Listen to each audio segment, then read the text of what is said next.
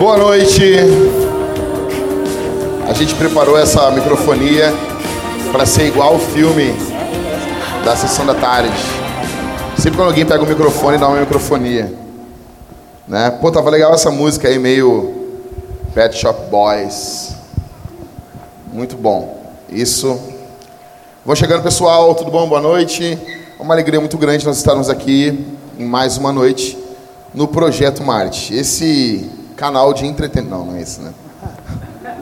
Nós temos aqui na nossa mesa senhor Ismael. Hi. Cumprimento o pessoal aí. Não, não faz não. Não faz isso, cara. Isso aí, pessoal. Vai chegando, vai sentando, né? Vão ficando bem à vontade, só não fiquem pelados e não mexem em nada. Tinha um amigo meu que dizia isso. E eu, enquanto vocês estão, che- pessoal chegando, sentando aí, que porcaria, eu quero apresentar para vocês o meu negócio de segurar a chave de Jesus. Eu estou muito feliz. Eu comprei de Jesus, assim, não, achei bonito, cara. Sério? Sério, eu gosto muito, assim, de, das, de artes cristãs. E daí esse aqui tinha um Jesus legal, assim. Eu acho que Jesus não tinha esse cabelo, né? Não tinha, ele não passava chapinha, mas eu acho legal. Eu gosto muito de ver como que os artistas, pelo, pela, durante os dois mil anos da igreja, eles retrataram Jesus. E esse aqui eu, é um Jesus meio romano, assim, legal. Eu estou feliz com esse negócio aqui. Ele faz assim também, ó. Daí eu fico só com a chave aqui, ó. Isso é muito legal, né? Cara, que legal. Isso aqui daqui a uns três meses tá podre de sujeira, isso aqui. Mas legal. Bom. Pessoal, vamos chegando aí, o Cris vai arrumando aquele microfone, eu vou enchendo linguiça aqui para vocês. Bom, hoje a gente vai tratar aqui, nós queremos... Não, deixa eu apresentar o pessoal também. Daniel, esteve às beira, à beira da morte, mas está aqui com a gente. Como é que tu está, Daniel? Estou melhor, estou melhor. O que que tu teve, Daniel? Você pode falar, não? Talvez não possa falar, né, gente? Não gosto de ficar de costas para as pessoas, mas... Eu fiz um dilúvio. Tu fez... Semana inteira. É mesmo? Tá até mais magro, Daniel. Tem a ver alguma coisa com isso, será? É? Cadê a Ingrid? Cadê a Ingrid? Ele tá bem agora, Ingrid? Tu quer matar o cara, né, Ingrid? Quer ficar com a, com a, com a, quer ficar com a, com a pensão do Daniel, né? Apesar de tudo, ela ficou do meu lado. Que isso, Ingrid? Não, tem que ser aos poucos. Tô brincando. E estamos com o Pedro aqui, nosso paleontólogo. Não, tô brincando. Que é essa camiseta aí? Tu... Peraí, pessoal, só um pouquinho. Pedro, tu comprou onde essa camiseta, Pedro? Onde que eu comprei? Onde tu comprou essa camiseta? Eu comprei lá nos Estados Unidos. Essa ah. camiseta. Cara, sério, Pedro?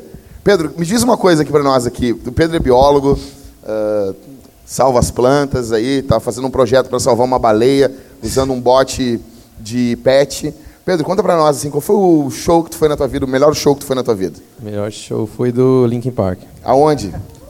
Foi nos Estados Unidos também. Cara, o cara é muito, muito playboy. Quem aqui? Quem aqui foi no show do Linkin Park? Onde que foi o show?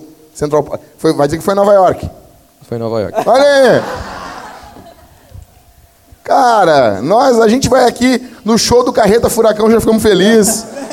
É, show do Molejão. Quem é? Cadê a Suzana? A Suzana vai no show do Molejão, tá toda feliz. Imagina, raça negra. O Pedro tá lá, Linkin Park. Ninguém mais vai no show do Linkin Park. É, não tem agora, como, agora, né? Já era, não? Não tem mais. Poxa. Pedro, todos nós te invejamos. Mas é isso, pessoal. Esse é o nosso time. E hoje nós vamos falar sobre dilúvio, fato ou realidade. Tinha que ter um, uma chamada, tinha que ter uma vinheta, né? Então eu imagino uma vinheta assim. Dilúvio, vinheta, vinheta ou realidade. Muito bom, né? Então tá, pessoal. Vamos lá. Uh, vamos começar com música? Cadê? Quem é que vai tocar? Eu fiquei sabendo que tem uma M P B hoje aí. Dá pra começar com a M P B? Opa. Dá pra começar? Ou tu tem uma ordem e eu não posso atrapalhar? Não posso tocar nessa tua ordenzinha? Tu que sabe. Vamos começar com a M P B? Pessoal, quem ama M P B, pessoal? Bossa Nova. Todo mundo ama M P B. Todo mundo. O eu ama, quero ver. Todo hoje eu quero mundo. ver agora a Ingrid e não, o Daniel. Todo mundo ama M P B, pessoal. Deixa no ombrinho. Todo mundo adora M P B, que droga. Então, assim, vai ser demais. Quero só ver, pessoal. Esse pessoal com uma cara de... As caras de, de, de sambista. Olha a cara de sambista deles. Aham. Uhum. É isso aí.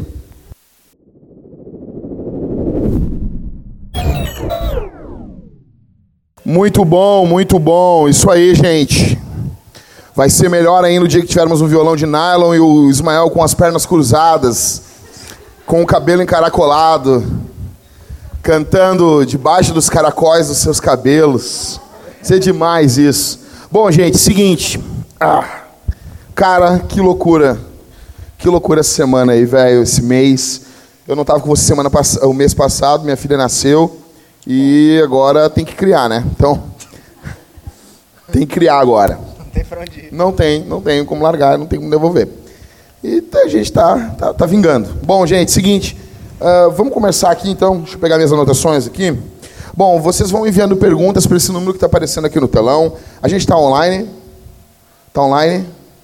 Então, pessoal, aí, quem estiver vendo nós, vão mandando as perguntas. E a gente vai falar sobre o dilúvio. Bom, uh, conectando vocês aqui, vocês sabem primeiro o que foi o dilúvio. Muito boa a participação. O pessoal da internet só não ouviu porque não tem, não tem microfones aqui no pessoal, mas está todo mundo falando. É muita gente falando, né? Então, gente, vamos lá, Daniel. O que foi o dilúvio, Daniel? Bom, o dilúvio ele foi uma ação direta de Deus na, na história da humanidade, né? Onde ele, a bem dizer, ele julga, ele lava, vamos dizer assim, né? Vocês vão entender mais isso no decorrer da, da nossa conversa aqui. Ele lava a humanidade, o mundo, né? Creio eu. É, através de, de água, literalmente. Ele enche, né, a terra de água, cobre o mundo então existente de água e reseta. Ele batiza o mundo. O mundo. Batiza o mundo, isso aí. Muito, desde o início, né? Já mostrando como é que era. Como o, é que é o batismo, como, como é que ele é, batismo, né? Exatamente. É. E dali ele, assim como ele, agora até fazendo uma analogia, uma ponte, né? Assim como ele... Da, das águas ali onde o Espírito pairava no Gênesis, ah. e ele faz as terras, né, na criação, ele faz as terras virem lá debaixo da água e separa terra e, e água, né? Ele faz de novo a terra surgir das águas, agora uma nova terra, né? Começando agora, antes, antes tinha começado de Adão, agora começando de Noé, com a mesma ideia de aliança e o mesmo mandamento de dominar a terra e tudo mais. E por que disso? Foi um, foi um juízo. Foi Deus exercendo a, o seu juízo para com a humanidade até então pouco tempo de vida, vamos dizer assim, né? Pouco tempo de existência, mas já com muito pecado, que é o que a gente sabe fazer de melhor, né? Infelizmente. E ele, irado com isso, por causa do seu amor, resolve julgar o pecado da humanidade. Tá. Então esse é o relato bíblico, né? Então explicando, pessoal, foi muita água aí. Foram quarenta dias, tem mais ou menos o tempo. quarenta dias, quarenta noites. quarenta dias, quarenta noites de água, muita água, né? De cima e de baixo. De cima e de baixo. Isso, isso é muito interessante também de, uhum. de falar, né? Uh, outra coisa, uh, depois ficou, ficaram quantos dias? Sabe mais ou menos assim? Ficaram uma média, pelo que eu sei, meus informantes me falaram, que é uma média de quase trezentos dias até a água baixar. Então deu praticamente um ano aí nessa brincadeira aí. Total, né? Foi trezentos e setenta, né? É? Desde que... É. Me informaram errado, então. Mas muito bom. É, então é um ano aí, arredondando aí, né? Pelos ciclos lunares, aquela coisa toda. Beleza, então assim, gente, há muita discussão sobre isso, se isso é mito ou realidade. Ô, Cris, eu preciso, eu preciso me ouvir, eu não estou me ouvindo, cara. Eu não sei. Bom, então há muita discussão se isso é mito ou se é realidade. Bom, a primeira, primeira pergunta, assim... É sobre a bondade de Deus. Eita, lasqueiro. Os caras são ralados. Vira um pouquinho mais pra cá. Aí, bombou. É o cara. Então, assim, se Deus é bom, ele pode ter causado o dilúvio? Eu não sei. Não sei. Porque, assim, o Deus, Deus ele não é bom. Os caras não falam, Deus, Deus é bom. Deus é bom. Entendeu? Então, tipo, o bom não pode fazer um negócio desse.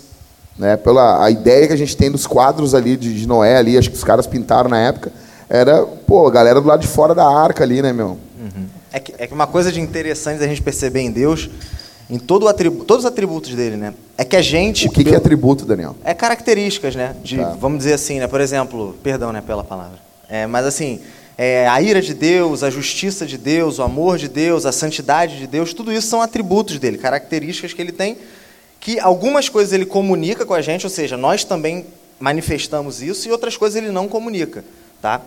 É... Só que a gente, na nossa maneira de interpretar, o homem ele sempre tem a mania de interpretar tudo na ótica, partindo sempre do ponto de vista dele. Né? E uma das mensagens nossas aqui todo domingo é que tudo, na verdade, vem de Deus para nós. Né? Mas, sim. É, na nossa mania de interpretar na, na nossa ótica, ver tudo na, somente na nossa ótica, a gente não consegue conceber que existe um ser, uma pessoa, por que não dizer, né? Que consiga manifestar todos os atributos de forma perfeita e simultânea. Porque nós, a gente não consegue entender como que uma pessoa pode agir com amor e, ser, e, e com ira ao mesmo tempo. Porque sim. A gente não consegue fazer isso direito. Sim. Né? Então, assim, o, o primeiro ponto para a gente diferenciar e responder essa pergunta é porque Deus ele consegue, de uma forma que só Ele faz, manifestar todos os seus, as suas características, seus atributos, atributos simultaneamente, concomitantemente, de forma perfeita. Então, Deus, ele não, ele, quando ele está sendo irado, exercendo o juízo dele, o que é Deus ser irado? É exercer, dentre outras coisas, exercer o juízo dele contra o pecado. Deus sendo santo, ele não tem parte contra o pecado. É que nem você, cada, cada um de nós aqui, por exemplo, quem tem filho, quem vai ter filho, ou quem tem familiar, alguma coisa, ah, liga a televisão, vê uma notícia na televisão, na internet, de que um filho manteve a mãe em cativeiro e violentou ela até a morte. Ou um pai lançou uma criança pela janela, de criança de seis meses, lançou a criança pela janela, ela caiu morta no chão. Quando a gente vê um negócio desse, a gente fala assim, cara, se essa pessoa estivesse na minha frente agora, não sei se isso acontece só comigo, se acontece com vocês também, se a pessoa estivesse agora aqui na minha frente, tivesse a oportunidade de fazer alguma coisa, eu, eu bato, sei lá, socar essa pessoa até ela cair desmaiada no chão no mínimo, ou, né, no excesso ali da minha raiva, fazer pelo menos a mesma coisa que ela fez com a pessoa que ela, que ela machucou ali, né? Nossa, Daniel. Cara ruim, né? Cara... E, e, isso, e isso é as declarações do Daniel depois de uma semana... Difícil. Difícil, imagina ele bem. Cativeiro. Se cuidem com o Daniel, gente. Tô brincando, mas é verdade, cara. Uma das características da bondade é tu te opor à maldade, né? Perfeito. Não existe essa questão da... Essa, porque daí seria um bondadismo, né? E não é uma bondade. A bondade de Deus, ela precisa necessariamente... Por exemplo, uma coisa básica, nós... Se amamos a humanidade, nós temos que odiar o racismo e nos opor violentamente contra o racismo. Ah, se, se nós amamos a vida, nós temos que, aborto. Com certeza, nos opor ao aborto de forma violenta. E aqui é o que envolve, é uma consequência do amor, né? A ira, a, ju, a ira justa, né? Bom, mas beleza, Daniel, interessante. Bom, uh, perguntar para a galera aqui e vocês, pessoal, tem liberdade total de perguntar. Para você saber, assim, mais ou menos. O dilúvio começa em Gênesis, ali no livro de Gênesis, o princípio, capítulo seis. É isso mesmo? Estou correto? Que bom. Então, assim, vamos lá. Uh, primeira pergunta aqui, cara, para a gente dar uma dissecada aqui, e já vai ter muita discussão por causa disso, porque eu não consigo, deixa eu falar para vocês, eu não consigo falar desses assuntos que nem um repórter, tá ligado? Que não se envolve, assim. Ferve o sangue aqui, né? Mas vamos lá. O dilúvio, ele foi global ou foi local? E aí começa a treta. Aí começa a treta. Vai ter o time global e o time local. Bom, vamos pegar na, a, a, a, o que a Bíblia diz. Está em Gênesis aqui. Ó, Gênesis é o livro, é o primeiro livro, é fácil de achar. Se fosse Sofonias, a gente ia penar um pouquinho. Tá? Hum, Gênesis seis...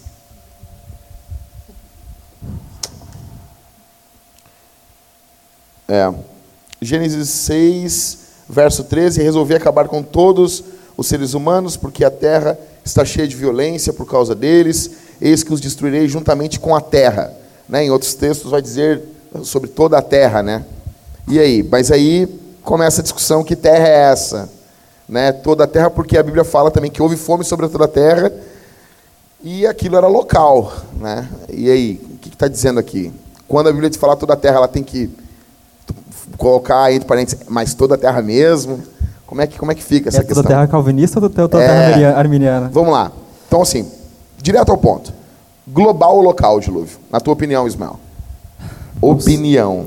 Na minha opinião, na minha opinião, Harris' opinião, eu creio que seja um evento é, global. Pelas características que eu vou falar a seguinte, mas eu quero começar pela parte que eu não concordo. Mas eu quero expor o seguinte, é, isso é uma coisa, como já foi falado, que gera discussão, debate, e é uma coisa que, para a fé cristã, não é um ponto central. Dizer assim, ah, não, bah, foi global ou local. Mas é importante dizer que nós podemos confiar na palavra de Deus. E dizer que o dilúvio não foi uma metáfora, por exemplo, para falar que houve um evento, sei lá, no coração de Deus ou algo do tipo.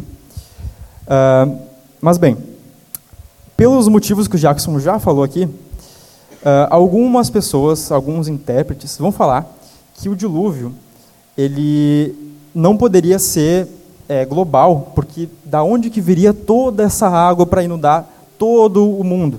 É muito, a gente não consegue provas, eles dizem, uh, para afirmar isso. Então eles falam, apelam para a utilidade da, da linguagem que o Jackson já falou, que quando Deus fala destruirei toda a carne ou virei sobre toda a terra, é uma linguagem hiperbólica, ele está falando sobre é, uma destruição muito devastadora e grande, mas que na verdade se deu num determinado, numa determinada localidade isolada. Aí existe, claro, muitas teorias sobre qual localidade seria, e teria que ter algumas possibilidades, por exemplo, teria que ter algumas características base. Por exemplo, ah, teria que ter montes ao redor para que, para que aquela água não escoasse tão rapidamente, não poderia ser uma planície, uh, porque senão não teria como a água parar ali, né? Então teria que ser um, um lugar que tivesse bastante montes, etcétera. Uh, e aí várias pessoas já propuseram diversos lugares ali na, no, no Oriente Médio, no Oriente Próximo. Uh, e também tem, quando a gente lê o texto de Gênesis, a gente já lê mais organicamente, É, pensando que foi um evento global, porque Deus fala que todo o desígnio, todos os pensamentos das pessoas, de todas as pessoas, era muito mal desde a juventude. Mas e, e como que tu pensa que a Terra era naquela época? Isso é uma Outro, coisa importante, né? Porque é, às vezes tá falando, ah, é. foi global, mas nossa, choveu aqui no Brasil, tá, mas, mas assim, lá na... Beleza, segura essa pergunta do Dani aí, e vai ser, já vai responder ela, mas então assim, para ti, Ismael, foi... mundial, foi... Foi, pelo foi, motivo que eu vou falar foi agora. Foi que nem o título do Grêmio. Mais um debate, então. Mais um debate. Grêmio é campeão vamos, do mundo ou não? Vamos chamar o Hellison aqui? É. Uh, mas, bem, já as pessoas que acreditam que o dilúvio foi um evento global, eles acreditam nisso justamente porque a leitura mais orgânica de Gênesis, quando tu põe o texto no olho, sim, o texto no olho, quando tu põe o olho no texto... Pessoal, a gente vai instituir um negócio hoje aqui... Uh, que vai ser uma palma e meia. Então nós vamos dar, bater uma palma e meia para o Ismael hoje. Obrigado. Mas bem, então tu coloca o texto no teu olho e a primeira coisa que tu percebe, ou que tu tem impressão, é de que aquilo está se referindo a uma catástrofe Facebook. Mundial. Nossa, aprendeu com ele. Tá aprendendo com ele. Essa merece uma palma e meia também. Oh, foi muito boa essa aí, cara. Parabéns. Facebook. E, foi além da leitura do texto que nós temos, uh, existem algumas evidências. Por exemplo, não é só o povo semita, o povo hebreu, que tem uma narrativa dessas. Uh, pessoas do Oriente Próximo, que viviam também ao, ao redor do, desses povos semitas, eles falavam exatamente a respeito também de um evento catastrófico, que também foi provocado pelos deuses, um dilúvio, e que ele foi causado por diferentes motivos. E é isso que a narrativa do Gênesis, do Gênesis difere das demais. Tem o mais famoso de todos, que é chamado o épico, uh, ou epopeia, de Gilgamesh. E nessa epopeia, nesse, nessa história, uh, existia um homem, Gilgamesh, que conseguiu descobrir o plano dos deuses que iriam inundar a Terra para destruir toda a humanidade. Mas já aí... é uma questão mais, não é por julgamento, é uma questão muito mais é, megalomaníaca ou por caprichos dos deuses. Não tem em nenhuma outra narrativa esse, essa intenção dos deuses de destruir a humanidade porque ela está sendo malvada, está sendo má. Então, existem também outros relatos, já não no Oriente Próximo, mas, por exemplo, aqui na América Latina, entre alguns dissidentes dos maias e dos incas, a respeito também de um dilúvio que foi uh, causado pelos deuses para destruir os seres humanos. Ou seja, tu tem vários, várias narrativas. Os estudiosos, eu não tive contato com todas elas, mas já tive contato com dados que dizem que existem pelo menos umas duzentas e quarenta narrativas ao redor do mundo sobre um dilúvio, que foi causada pelos deuses. Eu fico imaginando, Daniel, a galera do outro lado do mundo, que droga tá acontecendo? É tudo... É que, que fizeram? E Moisés, o Noé lá do outro lado, lá, trabalhando, cara. O que tá acontecendo aqui, cara? Muito louco isso, cara. Mas, assim, isso, no, isso é diferente de, de colocar em xeque a história do dilúvio da Bíblia, na verdade, reforça, né? Exato, porque isso que tu falou, uh, essa pergunta do Daniel, ou essa afirmação dele, foi justamente no sentido de que algumas pessoas falam que, ah, na verdade, a narrativa do dilúvio da, de Gênesis é uma cópia de outras narrativas que já existiam. E outra, por que, que a Bíblia está sempre copiando? Porque a gente nunca copiou a Bíblia, né? Eu também não entendo isso. Por que, que nunca... Já notaram isso? Sim, sempre assim. Todas as narrativas da Bíblia, ela copiou de algum lugar. Nunca ninguém copiou da Sim, Bíblia. É. Mas que droga, né, meu? É, desastre natural... Desastre, assim, né? Naturalista, pode. Tipo, o Big Bang é uma coisa super, super okay. aceitável, né? Mas o dilúvio, só porque está na Bíblia, aí... Ô, ô Daniel, que, que pergunta tu tinha, tu tinha feito que eu te cortei ali aquela hora? Foi de como ele, ele acha que era a Terra naquela época, né? A formação da ah, Terra. Ah, tá. Se era do jeito tá. que a gente já vive hoje ou se era... Beleza. Tá. E tu, que que tu, como é que tu vê a questão da... Tu tá do lado do diabo? É. Obrigado. Tu Não, acha que era eu tô, eu, tô, eu tô do lado deles também. Eu acredito que o dilúvio foi um, foi um fenômeno global, né? Aconteceu no, no globo terrestre inteiro. Mas por quê? Tu tem alguma coisa para acrescentar ao que o Ismael falou? Tu, tu, assim, olhando alguma coisa? Não sei. Eu acho que a respeito desse assunto é praticamente o que o Ismael falou mesmo. Entendi. Tá, então a pergunta do Dani, vai, Dani, qual é mesmo? Então, assim, uh, como que era o mundo antes? Quer falar alguma coisa, Pedro? Isso. Como que era o mundo? Como que era o mundo? Isma. Gente, quem, alguém aqui já viu Família, Família Dinossauros? Vocês lembram como é que era o, o planeta ali? Não, sério, sério mesmo. Pré-dilúvio, você diz? Não, não, era Pangeia, ah, né? A formação, não, isso, antes, antes do dilúvio. Né? Isso, isso. É, é, antes do dilúvio. Então, questão... Sim, acredita-se que, que era Pangeia, né? Que era... Bom, o que, que é Pangeia, Pedro? Pangeia era, era quando os continentes eles estavam praticamente todos conectados. Eu acho que havia uma, uma pequena é, separação. Eu acho que tinha, tinha, o continente tinha a parte de cima e a parte de baixo. Será que o Christopher consegue botar a Pangeia para nós aqui? Será que ele consegue isso? Será que ele já estava fazendo isso quando a gente estava falando aqui? Ah, ele é proativo. E aí, continue. Então, a Pangeia, ela, ela, ela era praticamente todos os continentes juntos. unidos, é, juntos. E eu acho que tinha uma pequena separação entre a parte de cima e a parte de baixo, que era a Laurásia, eu acho, e a Gondwana. E acredita-se que o dilúvio, né? É, como, como o Isma falou, existe duas vertentes. Pessoal da, a gente vai falar disso mais para frente, que existe pessoas que acreditam na, na Terra Nova, tem pessoas que acreditam na Terra Antiga. Sim, o pessoal, da igre... pessoal de Deus e os do diabo. Né? É, praticamente. Não, deixando claro para vocês, a, a Terra ela não vem com, uma, com um prazo de validade que nem uma Budweiser, tá? Então, a gente não sabe a idade da Terra. Ali, a Pangeia, Pangeia seria aquilo ali. Muito legal. O Brasil está ali no... Bom, o que importa é onde está o Rio Grande do Sul. Né?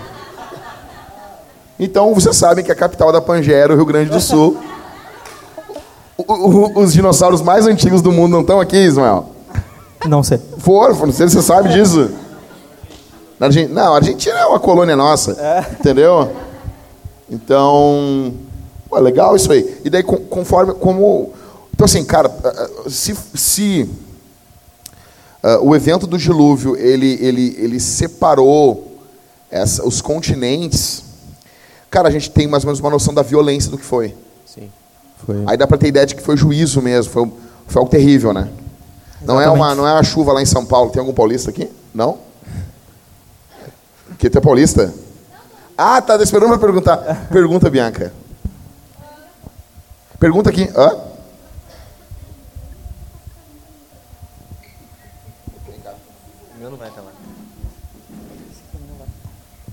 Uh, tem alguma... Me fugiu a palavra, mas... O relato bíblico do dilúvio, ele, ele coincide com a Pangeia? Tem alguma coisa que, que diga na Bíblia que a Pangeia realmente... Que dê a entender que o mundo era assim, que os continentes eram todos juntos? Sim, como eu estava falando, isso vai depender da, da sua visão de terra nova ou terra antiga. Se você tem uma visão de terra antiga, o, o, a Pangeia aconteceu muito antes, né? E bem lentamente, né? E, Ou não? Sim. Dizem é, exatamente que a... três centímetros por ano. A ta, exatamente, a taxa de velocidade de separação dos continentes é de dois centímetros por ano. Rubinho Barrichello, sim. Ex exatamente. Então, isso... Cara, dois centímetros por ano. Muitos bilhões de anos. Cara, é, é que nem assim, ó, uma, é que nem tu chegar na, naqueles, nas igrejas medievais lá e tu, e tu vai ver igrejas com quinhentos anos e tu vai ver a grossura do vidro embaixo. Uhum. É bem mais grosso do que em cima, né? E ou, alguns dizem que o vidro seria uma espécie, não vou dar canelada aqui em química, aqui, mas seria uma espécie de líquido, é, né? É um líquido. E ele está escorrendo. Só que demora uns quinhentos anos para escorrer tudo. É o líquido mais tudo. viscoso do mundo. Mas é, é muito um viscoso, entendeu? Viscoso, mas gostoso. Um, mas uma coisa Ninguém assim pegou que... essa referência? Não pegaram a referência? Pegou? Quem pegou a referência? Rei Leão, né? Por favor, né? Uma coisa que, assim, acho que tem a ver com a, com a pergunta da Bianca é que por que, que a Pangeia, assim, expressamente ela não está escrito ali na Bíblia? Mas o que, que faz o relato bíblico ele se encaixar, na minha opinião? É a ideia de que o dilúvio, a gente, muitas vezes a gente aprende na, nas escolas dominical, né, que veio chuva, né? A gente pensa, fica focado na chuva, chuva, chuva. Só que o relato bíblico ele diz que veio água de cima e veio água de baixo. Então, alguma coisa aconteceu para que houvesse espaço na superfície para que essa água de baixo pudesse vir e tomar o, aquele espaço ali, cara, né? Isso é muito louco. Entendeu? Então, e, e foi uma força muito bruta, né? Porque alguns cientistas vão dizer, né? O Marcos Eberlin, que é a autoridade no, no Brasil de, sobre o design inteligente, inclusive, ele fala que a Terra, muito provavelmente, antes dela, dela ter a, a inclinação, o ângulo axial que ela tem hoje, que a Terra ela não é aquele, ela não é um planeta parado, assim, ela é inclinada a vinte e três graus e meio. Ele diz que, muito provavelmente, a Terra ele não era desse jeito. Ela era uma coisa normal, com uma, com uma camada muito rica em água, né, na sua, na sua, no, seu, no seu envolto. Na, né? na atmosfera. Ali, isso, é, na sua atmosfera. E ali, bem no, na parte central da Pangeia, tinha uma, uma canopla, é canopla, né, que diz? Não sei. De, de água, que era uma concentração muito grande de água. E quando, muito provavelmente, quando... Deus, o que, que Deus faz para que o dilúvio venha, né? É, eles querendo explicar de forma científica, é tudo uma teoria, tá?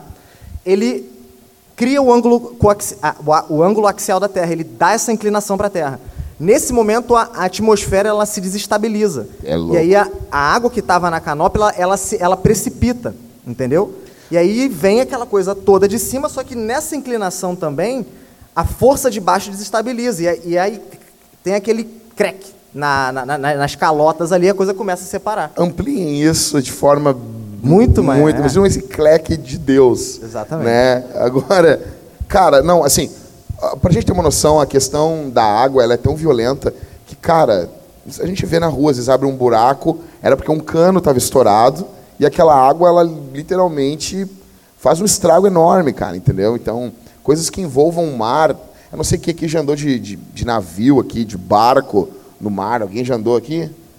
Eu já andei, velho. É uma quase. Tu olhar para os lados, só ter mar é terrível, cara. E, e tem uma coisa interessante também, que muito provavelmente até a Suzana vai dizer que sabe ali, né?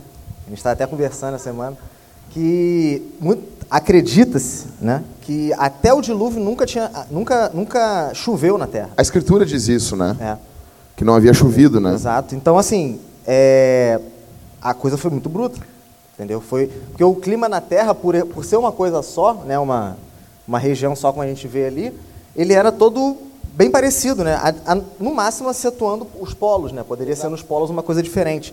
Mas é, a, maior, a maior parte da Terra ali era um clima semi-temperado, até no máximo vinte e cinco graus. Então a, a, a, a vida era, uma, era, algo, era muito favorável à vida, a, a, a desenvolvimento de, de espécies, animais. Não tinha o verão, não tinha horário de verão. É, não tinha, não tinha.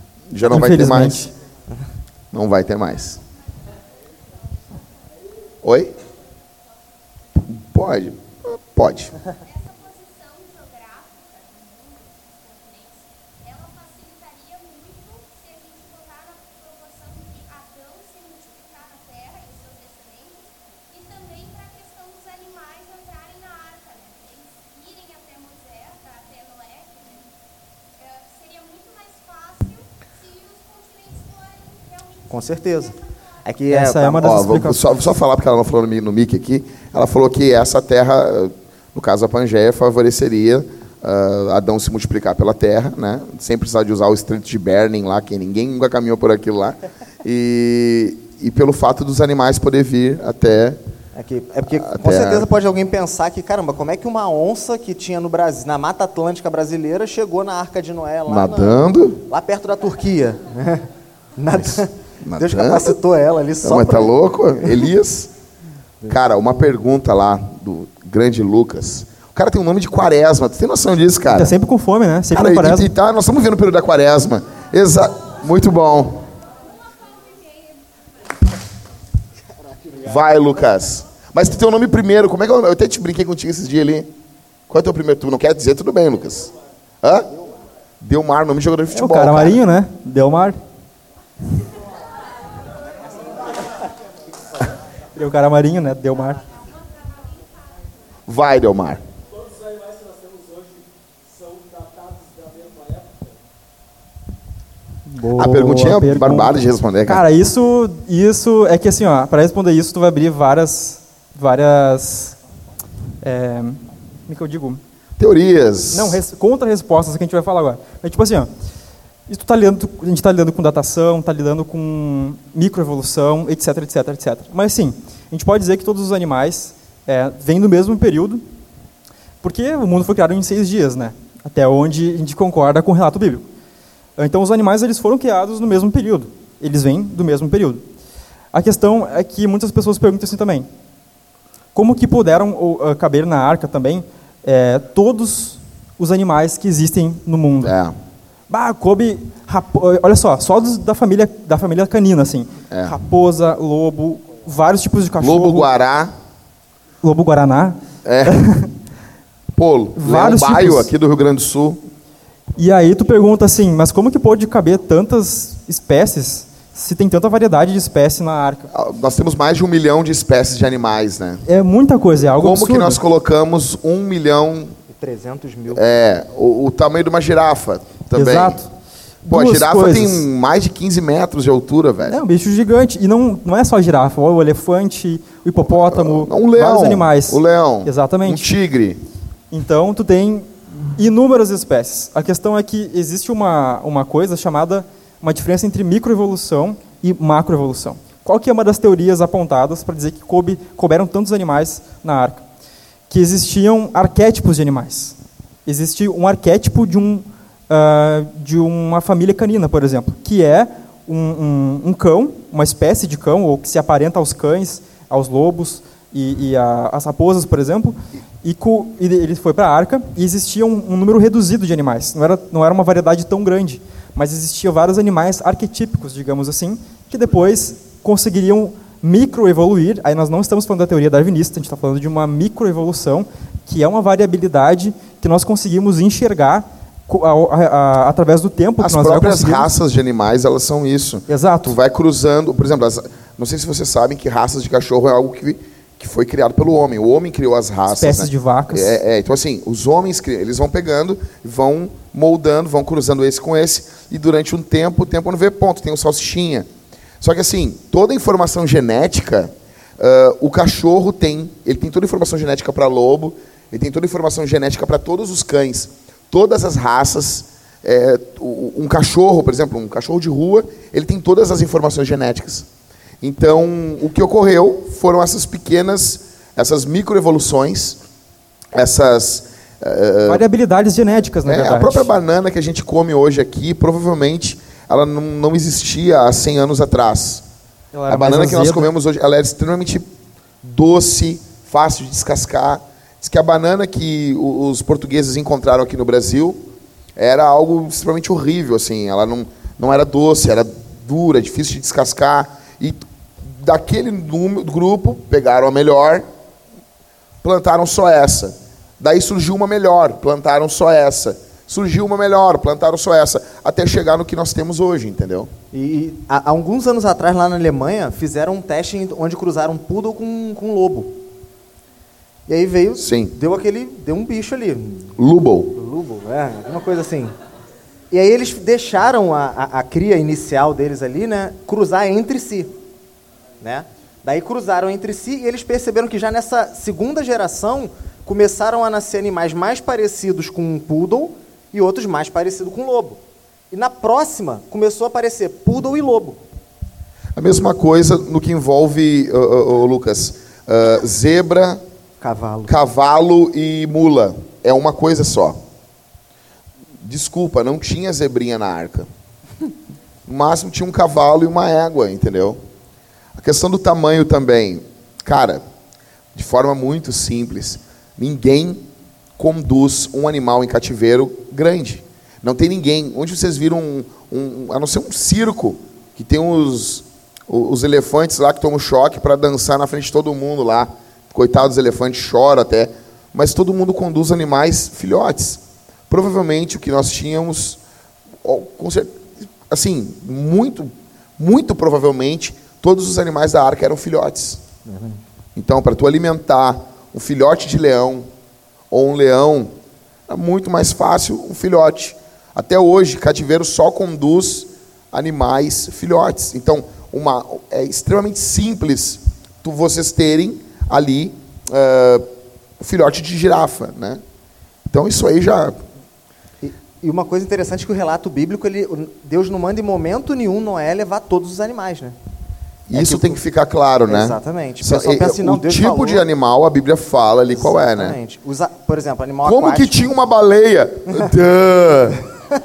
Animal! ah, ah, cara, sério, e tem esse questionamento. Como que Noé botou uma baleia na arca?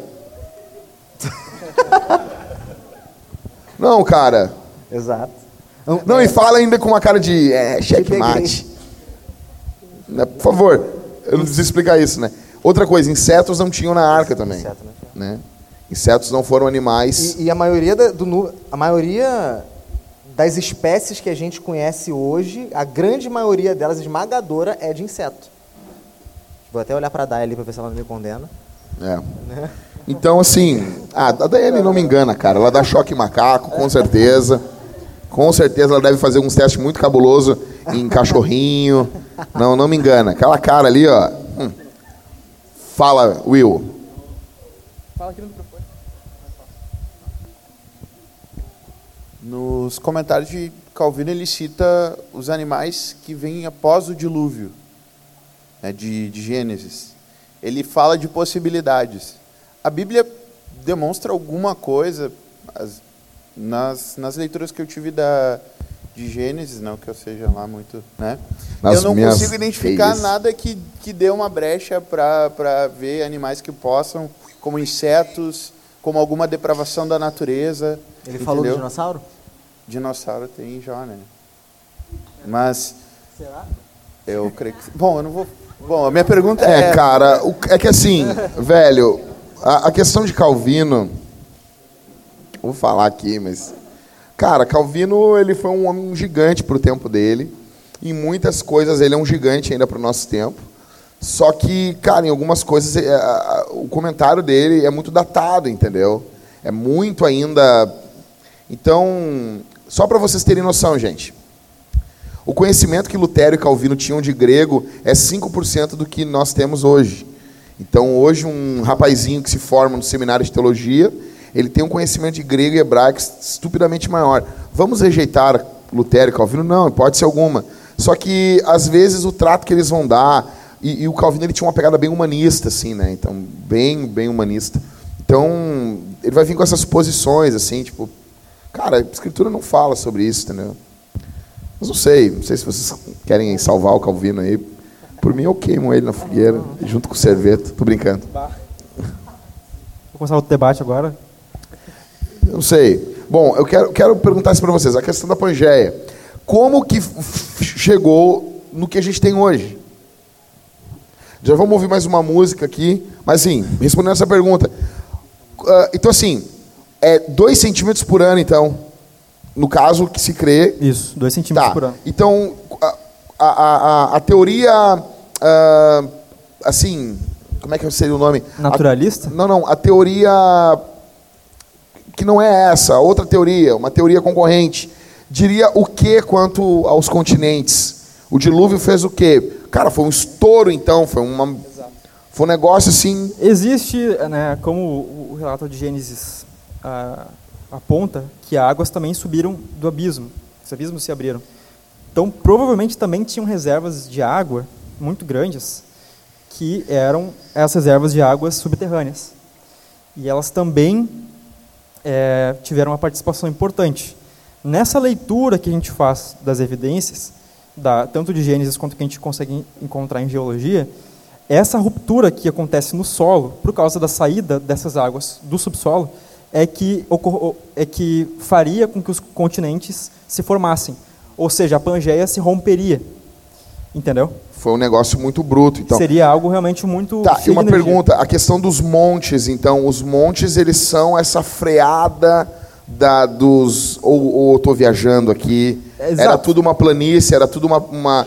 Era tudo uma campanha gaudéria, era tudo um Rio Grande do Sul. E isso é o que os, o que os geólogos mais, da, da, mais contemporâneos nossos... Isso, essa, essa teoria de, do Gênesis, é, essa releitura da, da geologia mundial, ela é algo muito recente comparado com a leitura, com a, a, a pesquisa geológica que nós temos feito por naturalistas, que ignoraram completamente qualquer tipo de relato histórico. Uh, então, essa teoria de que está sendo desenvolvida agora, uh, de que existia a Pangeia e que o, o, o motivo que separou ela para a formação, formação dos continentes foi o, o dilúvio, é muito recente. Então, existem muitas vertentes diferentes que vão falar coisas diferentes. Então, algumas vão dizer que os montes já existiam, outras vão dizer que os montes foram formados pela é, é, compressão, e foi uma, literalmente uma freada mesmo, como se... aquela água fizesse uh, com que a terra se comprimisse. Comprimisse e subiu. E aí algumas... Daí chegou o Rio de Janeiro. É, Corcovado. Sim. Exato. Sim. Então, algumas, algumas dessas ondulações foram para cima, outras foram para baixo. Isso que formaria um, as, as fossas Formou oceânicas. Formou Campo Bom, por exemplo, que é uma porcaria. Que é um calor do inferno. A Alvorada, né? Que é um buraco. Mas, mas isso é um ponto importante, porque tem gente que pensa assim, não... Então mas a Alvorada deve... é uma pisada do dinossauro, né? Tem gente que pensa assim, não, porque deve, deve, teve que ter caído muita água. Porque, pô, para cobrir o Everest, sei lá, dez quilômetros. Mas não aí... tinha daí? Exatamente. Porque, por exemplo, já, já, já descobriram fó, fóssil de animal marinho no topo dos Andes. É, isso aí Chile. É legal, né? É muito legal isso, então, né? Pô, mas imagina só também se um... Se um cara, trezentos anos atrás, tu pegar o, o, o fóssil de um... Tu pegar um, um peixe e tu, e tu sacanear o cara, le, chegar lá no Andes, nos Andes, isso aqui vai dar uma treta, e tu botar assim... Cara, seria muito legal também, um cara muito zoeiro, né, meu? É uma, Não, uma, mas... uma, uma outra teoria também é que o Everest já podia ter nessa época, mas ele não era tão alto quanto era hoje. Então o processo hum. geológico e tal, da, do movimento das placas tectônicas... São oito quilômetros, né? Eu acho que é isso. Tipo assim, existem algumas vertentes que acreditam que ele poderia ter em torno de três quilômetros, o Everest, na época. E, o relato bíblico diz que todos os montes foram tapados. Então dá uma ideia que já havia, né? Exato. Ou depois também. Altos. É, ele pode, ter, ele pode ter sido formado durante o dilúvio. Entendi, né? entendi. Quando as águas já estavam descendo, teoricamente os montes já teriam sido formados. Cara, é, meu, eu não sei assim, gente, eu não sei se vocês estão tentando, conseguindo imaginar a brutalidade, porque assim, se é um juízo, e é um juízo de Deus, é, o juízo, é, o amor de Deus, é, a gente tem que imaginar o tamanho de Deus, infinito. Um juízo de Deus, a gente tem que imaginar um juízo infinito. Então vocês imaginam o, o tamanho do que, que seria isso, né? Do tamanho do que foi uh, o estrondo. Às vezes a gente está em casa, cara, e dá um, um, um trovãozinho ali, cara, o cara já borra a cueca, né, cara? Quantas músicas nós temos mais hoje, Ismael? O que, que tu preparou para nós? Mais duas. Mais duas. Uhum. Vamos mais uma música aí? Vamos. Agora vamos, vamos gente. Ah, uma Foo coisa Fighters. Também. Nós teremos hoje aqui o lançamento de uma marca de hambúrguer aqui. Eita! Vai ser demais. O Rodrigo está lançando uma marca de hambúrguer. Ele quer ficar rico, quer conhecer os Estados Unidos e a Europa. É, diz que vai ser maior que o Madeiro. Diz que vai botar o madeiro no colo e dar na bunda do madeiro. Vamos lá, então. Mais uma música. É, é bossa nova de novo? Que bom. Não, mas a Cid até que, pô, convenceu ali, velho.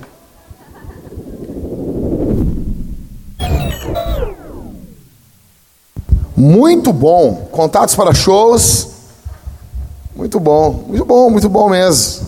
Tá começando a ficar bom, gente. Bom, vamos lá, vamos seguindo. Então, assim, bom, todo mundo aqui acha que o dilúvio foi local, foi, foi então global, então? Global. Foi global.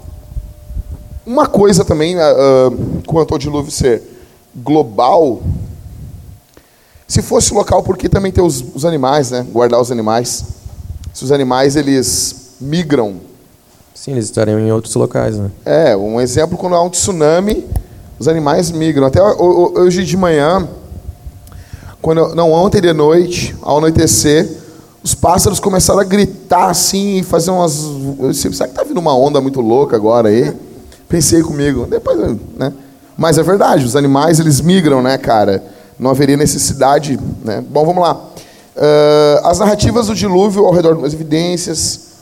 Tá, a questão, gente, a questão da engenharia naval ali. O que a gente tem para dizer sobre a arca? Como que era a arca?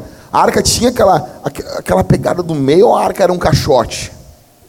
Então, se a gente for a gente olhando na Bíblia, né, as medidas da arca, é, acredita-se que, a, que, ela, que ela era no formato de, uma, de um caixote mesmo, assim. Ela não tipo, tinha aquela pegada bonita da frente, é, não, assim, não. Era, dos quadros, não tinha aquilo ali. Era, era meio feinho mesmo. Mas, mas, era, mas era... útil.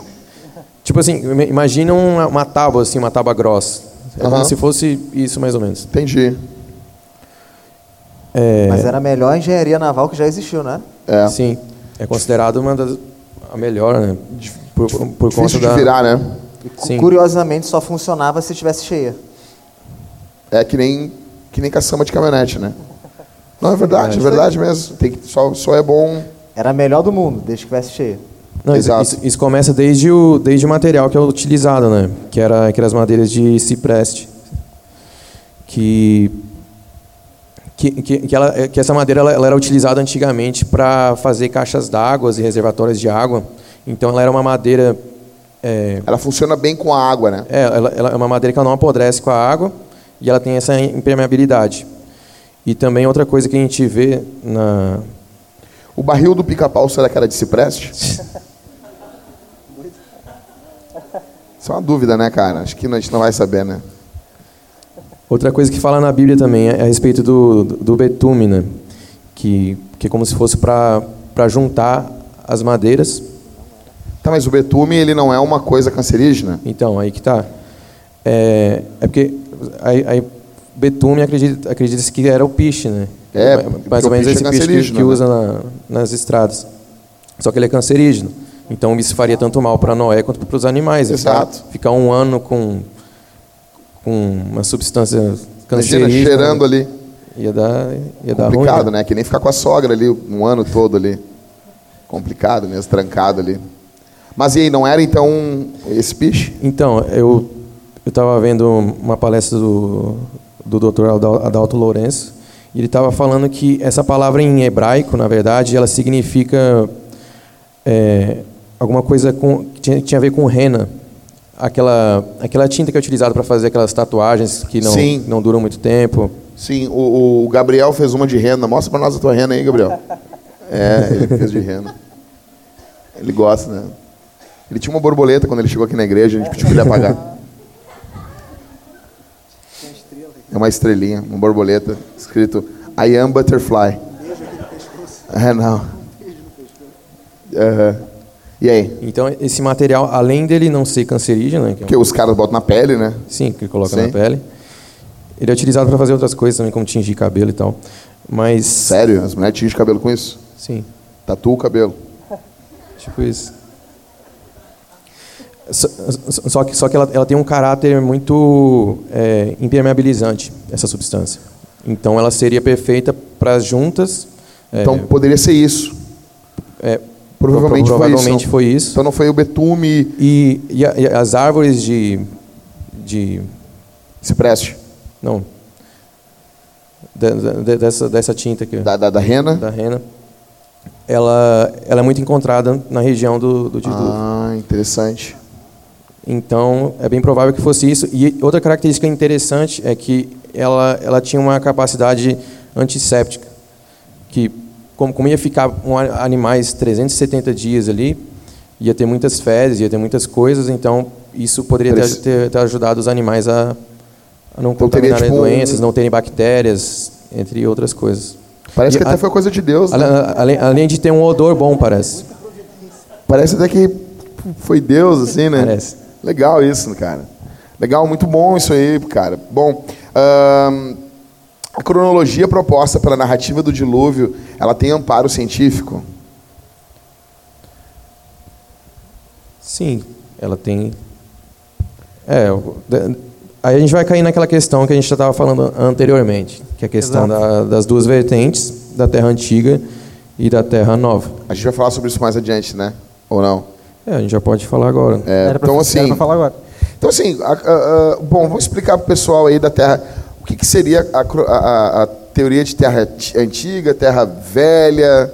Como é que funciona isso aí? Como, é, como que os caras de hoje... Como que a gente pode saber a idade da Terra? Né? Uma coisa que é interessante, né? A gente bate Sim. parabéns que dia do ano também, né, meu? É, por exemplo, não, eu fico preocupado com isso. Tem um prazo de validade, tem uma data de fabricação. A gente tem como saber pelo material que a gente tem hoje aí? É basicamente os fósseis que são analisados, tanto os fósseis de animais como fósseis de rochas, é, restos de rochas. Utilizando eles... carbono quatorze? É, carbono quatorze para fósseis. No caso de rocha, eles usam... É... Tem outros elementos radioativos como Sim. rubídio, uh, potássio também, que ah. são, são isótopos radioativos que eles decaem. E as meias vidas deles... Bom, enfim... Meia-vida é um conceito utilizado para a gente conseguir fazer essas medidas, tá? É, enfim, eu vou entrar em conceitos de química agora aqui, porque não vai ser útil. Mas, enfim, através da quantidade dessas substâncias que a gente tem nas rochas, teria como saber é, quanta quantidade teria inicialmente e quanto tempo passou é, tá. desde a formação da Terra ou daquela rocha até o dia presente. Tá, uma pergunta... pessoal aí que acredita na, na Terra de milhões, de bilhões de anos, assim, uh, a gente sabe que os oceanos, eles, eles são salgados por causa das pedras, né? Não sei, talvez é idiota que eu vou perguntar. Eu pensei que tu ia falar que é, daí, é salgado por causa do charque dos gaúchos. É, não, não, não, não, não, não. Mas a questão é assim, tipo, não era para então para o oceano ser muito mais salgado se ele tivesse em contato com, com essas rochas durante bilhões de anos? A quantidade de sal que a gente tem no oceano, ela é proporcional uh, a uma terra velha ou uma terra antiga? O que, que vocês têm a me dizer com isso? Velha ou, ou jovem? É. Tu falou é, velha ou antiga? Bom jovem ou... né, tem... Ou bom velho. É, e aí? Nunca pesquisei sobre isso, mas acho que o Pedro tem uma resposta nunca pensou fenomenal. Sobre isso, cara. Mas acho que o Pedro como, tem uma resposta fenomenal. A quantidade de sal no mar, ela é proporcional... Um, porque assim, vocês sabem que o sal que está no mar, ela é, vem das rochas, né? Contato, aquela, aquele contato com as rochas, de onde veio o sal, né? Não é o gaúcho que salgou demais a carne ali, né? Não, então é, é das rochas. Só que assim, se nós tivermos bilhões de anos, cara, alguns vão dizer que era para ser muito mais salgado o mar do que ou é hoje. E vocês não... É que a gente não escreveu isso também, né? Exato. Eu nunca cheguei a pesquisar sobre isso, mas uma, uma ideia que me ocorreu agora é que deve haver um equilíbrio pela questão da, da evaporação de águas doces também e o ciclo das chuvas. Vocês notam como que eles acabam com as evidências da Bíblia, né? São assim, os caras do diabo. Tô brincando. Tá, vamos, vamos lá então. Rapidão. Terra Jovem. O quem, que, que os caras defendem? Então, o pessoal da Terra Jovem... Pessoal de Deus. Pessoal de Deus. Estou brincando. Eles defendem que, que a Terra ela, ela, ela se iniciou, né? Ela foi formada em aproximadamente de seis mil a dez mil anos atrás. Então, é muito diferente da questão da Terra Antiga, que acredita uma diferença bem grande, em torno de quatro vírgula seis bilhões de anos. Né? quatro vírgula seis? quatro vírgula seis bilhões de anos. Bilhões de anos. Isso é o que não o pessoal, é quatro vírgula sete, da, o pessoal tá? da Terra Antiga estima que a Terra foi... Foi, surgiu, né? Sim. Ou foi criado. E... Uma, uma coisa importante pensar, assim, sobre essa questão é que muito disso daí acontece com essa... O grande, a gente pensa que o grande vilão nosso é, a, o, é, o, carbono, é o carbono quatorze, né? Ah não, porque eles fazem lá a datação carbono quatorze e aí percebem que realmente foram... Sedimentação das rochas também, a quantidade, né? E tal. Mas uma coisa que é interessante pensar é que a gente crê que, devido ao dilúvio, toda a, a, a atmosfera existente na Terra ela foi modificada. Né? Então, como é, que, como é que se dá o, a, o, car, o carbono... Nossa, carbono quatorze, tá difícil. Né, o... É que primeiro que tu já fala errado, Daniel, daí não é. dá, tá ligado? Não, não tem como te ajudar. Tu fala, primeiro tu fala carbono, não tem dois R's ali, cara. Já, já começa que tá tudo errado, entendeu? Então ele... Carbono, como é que eu vou, eu vou... Eu só olho, vejo tu morrendo no dilúvio da língua portuguesa, não posso te ajudar. Carbono. Então ele, ele basicamente, o nitrogênio quatorze, ele é absorvido pelos animais e pelas, pan... pelas plantas e com o tempo vai gerar essa...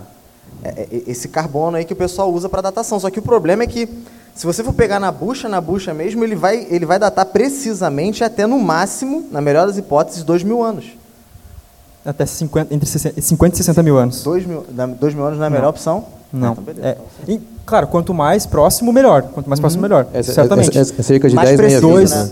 Exato. Ah, tá. Assim, o ideal para o carbono quatorze é dez mil anos. Ideal. Mas ele consegue ele, também ele medir... Cara, passando de sessenta mil anos, não tem como. O que geralmente é utilizado para datação... É que essa datação também é bem antiga, também, utilizar o carbono quatorze, né?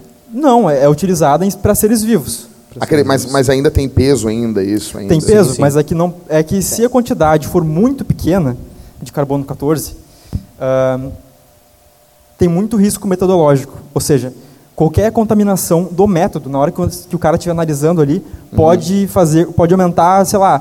dez mil anos, sabe, na, na, na datação. Né? Então é algo muito sensível quando passa dessa, dessa quantidade tá, de carbono. Isso é considerado ciência? Não, mas é que a, a datação de apenas. rochas, a datação de rochas que não é, é utilizado assim. Para datação da, da nossa Terra, não é utilizado o carbono quatorze. Ele é utilizado para fósseis que não. Eu só fiz próximos. uma pergunta quanto ao carbono quatorze. Ele, isso é considerado ciência? É considerado ciência, sim, sim. Mas se o cara utiliza o carbono quatorze para datas tão antigas assim, ele certamente está é, produzindo resultados muito duvidosos. É, não dá para confiar. Apesar de duvidosos, são tomados como verdade. Cara, e eu, também eu, eu, a validação do método também já é... Assim, ó, digamos, o, o relato do dilúvio ali, ele vai ter o quê? quatro mil anos. Sim, um pouco, um, pouco, um pouco mais antigo. É, tá. É cerca de quatro mil anos atrás. É, tá, em torno ali de quatro, quatro mil e setecentos anos. Tá? Se a gente não consegue acreditar no que os caras de quatro mil anos relataram, como que o, as pessoas de hoje podem relatar eventos de bilhões de anos atrás? Me resolva isso aí. Não, e uma outra coisa também que o Daniel estava falando a respeito do carbono quatorze, é que, ele, para eles fazerem o, o cálculo, eles comparam, por exemplo... Tem, tem uma quantidade de carbono quatorze. Geralmente ele decai para nitrogênio quatorze. É isso, não é isso? Isso, ele cai para nitrogênio. Aí, é, ele caindo de carbono, de carbono para nitrogênio, eles, eles veem a quantidade de, de carbono que tem na amostra em determinado ano. Eles sabendo o tempo da meia-vida, que é, que, é, que é o tempo que essa amostra, por exemplo, se tem vinte gramas, vinte gramas é um exagero, não, isso não existe, mas só para só para dar, dar um exemplo. Se tem vinte gramas, uma meia-vida, que são cerca de cinco mil e setecentos anos depois, ficaria com dez gramas. Só que eles fazem isso comparando com a quantidade de carbono quatorze na atmosfera, nos dias de hoje. Nos dias de hoje.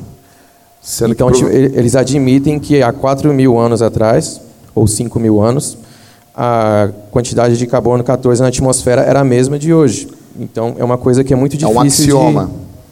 Sim, é, muito difícil é, tomado, de... é, uma, é um pressuposto para... Tem que partir do princípio que é assim. Isso. E se desmontar qualquer coisa, acaba a brincadeira. Aí entrega os tazos é e vai embora. Se tiver acontecido uh, um dilúvio, muda tudo. é, cara, a bom... questão da datação, esse é o ponto fraco, porque a validação do método é muito complicado. Por exemplo, para qualquer outro tipo de análise, eu consigo, eu consigo ter uma validação. Eu consigo botar, de fato... Por exemplo, assim, eu estou desenvolvendo um método para saber quanto tem de uma substância que eu nunca identifiquei antes por nenhum tipo de método. Então, eu pego uma, substância, uma quantidade conhecida dessa substância, coloco numa amostra depois vou lá e tento descobrir, pelo meu método que eu estou desenvolvendo, quanto que tem naquela amostra. E aí o, o resultado que eu obtive, ok, foi próximo daquele resultado que eu sei que deveria dar. Então, bah, vamos supor, eu coloquei zero vírgula um grama de sal numa amostra. Ok, sal é uma substância muito simples de ser, de ser detectada, né? Óbvio. Só que eu coloquei zero vírgula um grama de sal e eu estou desenvolvendo um método para conseguir detectar quantidades de sal em amostras. Depois eu aplico o meu método sobre essa amostra e eu chego a zero vírgula zero nove. É muito próximo, não é muito preciso, mas é, é bem próximo. Então eu consigo validar isso sabendo a quantidade inicial que eu tinha daquela substância e posso saber quanto que eu consegui através do meu método. Quando nós estamos lidando com essas quantidades de tempo, de bilhões de anos, isso são especulações que podem ter um, algum tipo de base teórica muito sólida. Só que os pressupostos para essa validação teórica é que são muito complicados. Então, tu está lidando com quantidades originais que tu não sabe se são aquelas quantidades originais mesmo. Mas eu fico abismado com a forma como a comunidade científica aceita isso com uma autoridade, assim, quase que, assim, cara, não, é isso e deu, assim, meio religioso, assim, parece. Isso é um problema porque, por exemplo, há pouco tempo atrás... Isso não impede, assim, desculpa, eu, isso, isso não impede novos avanços científicos que contrariam, uh, porque, assim, assim, a beleza da ciência é ela própria se questionar, entendeu? Então, quando ela se fossiliza, ela acaba perdendo esse dinamismo do movimento e se tornando uma instituição, entendeu? Então, ela acaba não privilegiando novos cientistas. Uh, eles, no caso, chegam até um ponto, por exemplo, Darwin, né? Para mim, um homem excepcional, né? Só que ele pôde contrariar muita coisa. E o problema é quando não pode se contrariar quem contrariou, entendeu? Eu não sei, a abertura hoje na comunidade científica, e aqui esquecendo uh, uh, o que nós estamos defendendo, qualquer outra cosmovisão, para se defender coisas distintas ou não? Muito pouco, justamente porque às vezes não se faz um esforço para analisar as evidências que são colocadas, as novas evidências que são colocadas na mesa para serem analisadas. E uma dessas, é, dessas paradas no tempo, digamos, que a ciência fez... Ela fez há algum tempo atrás, cerca de uns cento e cinquenta anos atrás, quando era quase que unânime na comunidade científica que a matéria é algo eterno. Por exemplo, o universo nunca teve um princípio. O universo é eterno. É engraçado. Só que isso, isso é uma contradição filosófica, porque se nunca, houve um, se nunca houve um, um passado pontual em que eu possa dizer que teve um início... o presente nunca chegaria, porque demoraria infinitamente para chegar até aqui. Exato. Então, se o infinito nunca, ele nunca vai chegar até aqui. Entendeu? Só que daí eu, nós precisamos que as ciências dialoguem, e parece que há um Exato. orgulho muito grande quando a ciência não quer dialogar com a filosofia, por exemplo, né? Exato. Ou quando a filosofia quer dar a última palavra sempre, né? Exato.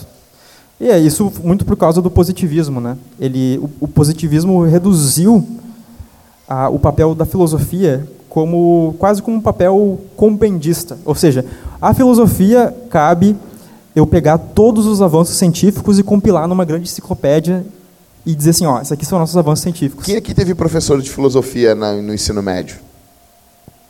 Eles não eram os loucos do colégio? Sim. Os caras que a gente nem dava bola para eles, né? Esses caras... Eu me lembro que eu fui visitar meu professor de filosofia... Saí do colégio, ele não, não tivemos aula de filosofia, e ele estava no, no hospital do lado do colégio. Eu estudava no Inácio Montanha, ele estava no, no Ernesto Dornelles ali. E eu fui o único que fui visitar ele ali, ele estava recebendo uma transfusão de sangue. E ele tinha um jeitão meio louco, né? Filósofo, né, cara? E as aulas dele eram fenomenais, assim. Mas era aquela coisa, se tu tirasse zero, tu não rodava, tu não tinha problema nenhum.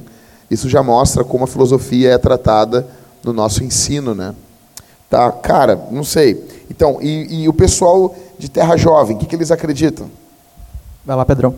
O pessoal da Terra Jovem seria mais ou menos... São os inteligentes. Tô brincando. Tô brincando. É, o, é, o lado, é, o, é o Grêmio e o, em relação ao Inter. É, o pessoal da Terra Jovem, é, eles acreditam que a Terra ela surgiu, como eu estava falando, aproximadamente cerca de seis mil a dez mil anos atrás. Mas a gente é tão bombardeado que isso parece até estúpido, né? Sim. Ou não. Sim. Só, só que se a gente começar a analisar essa questão da, por exemplo, do, do carbono quatorze, como, como é uma coisa difícil de medir, é uma coisa possível, né? Tipo, é por, por, por, ser, por ser complexo e não ter uma confiabilidade. Há uma possibilidade disso? Sim. E, e muitas coisas também que eles fazem a questão da... para segurar a questão da Terra Antiga, é a questão das camadas é, sedimentares. Sim. Vocês estudaram isso? Vocês se lembram disso, das camadas sedimentares? Tá. São sedimentos da Terra que são... A gente pode ver bem, por exemplo, uma foto do, do Grand Canyon, por exemplo, que a gente vê várias camadas assim expostas, que essas são as, as camadas geológicas.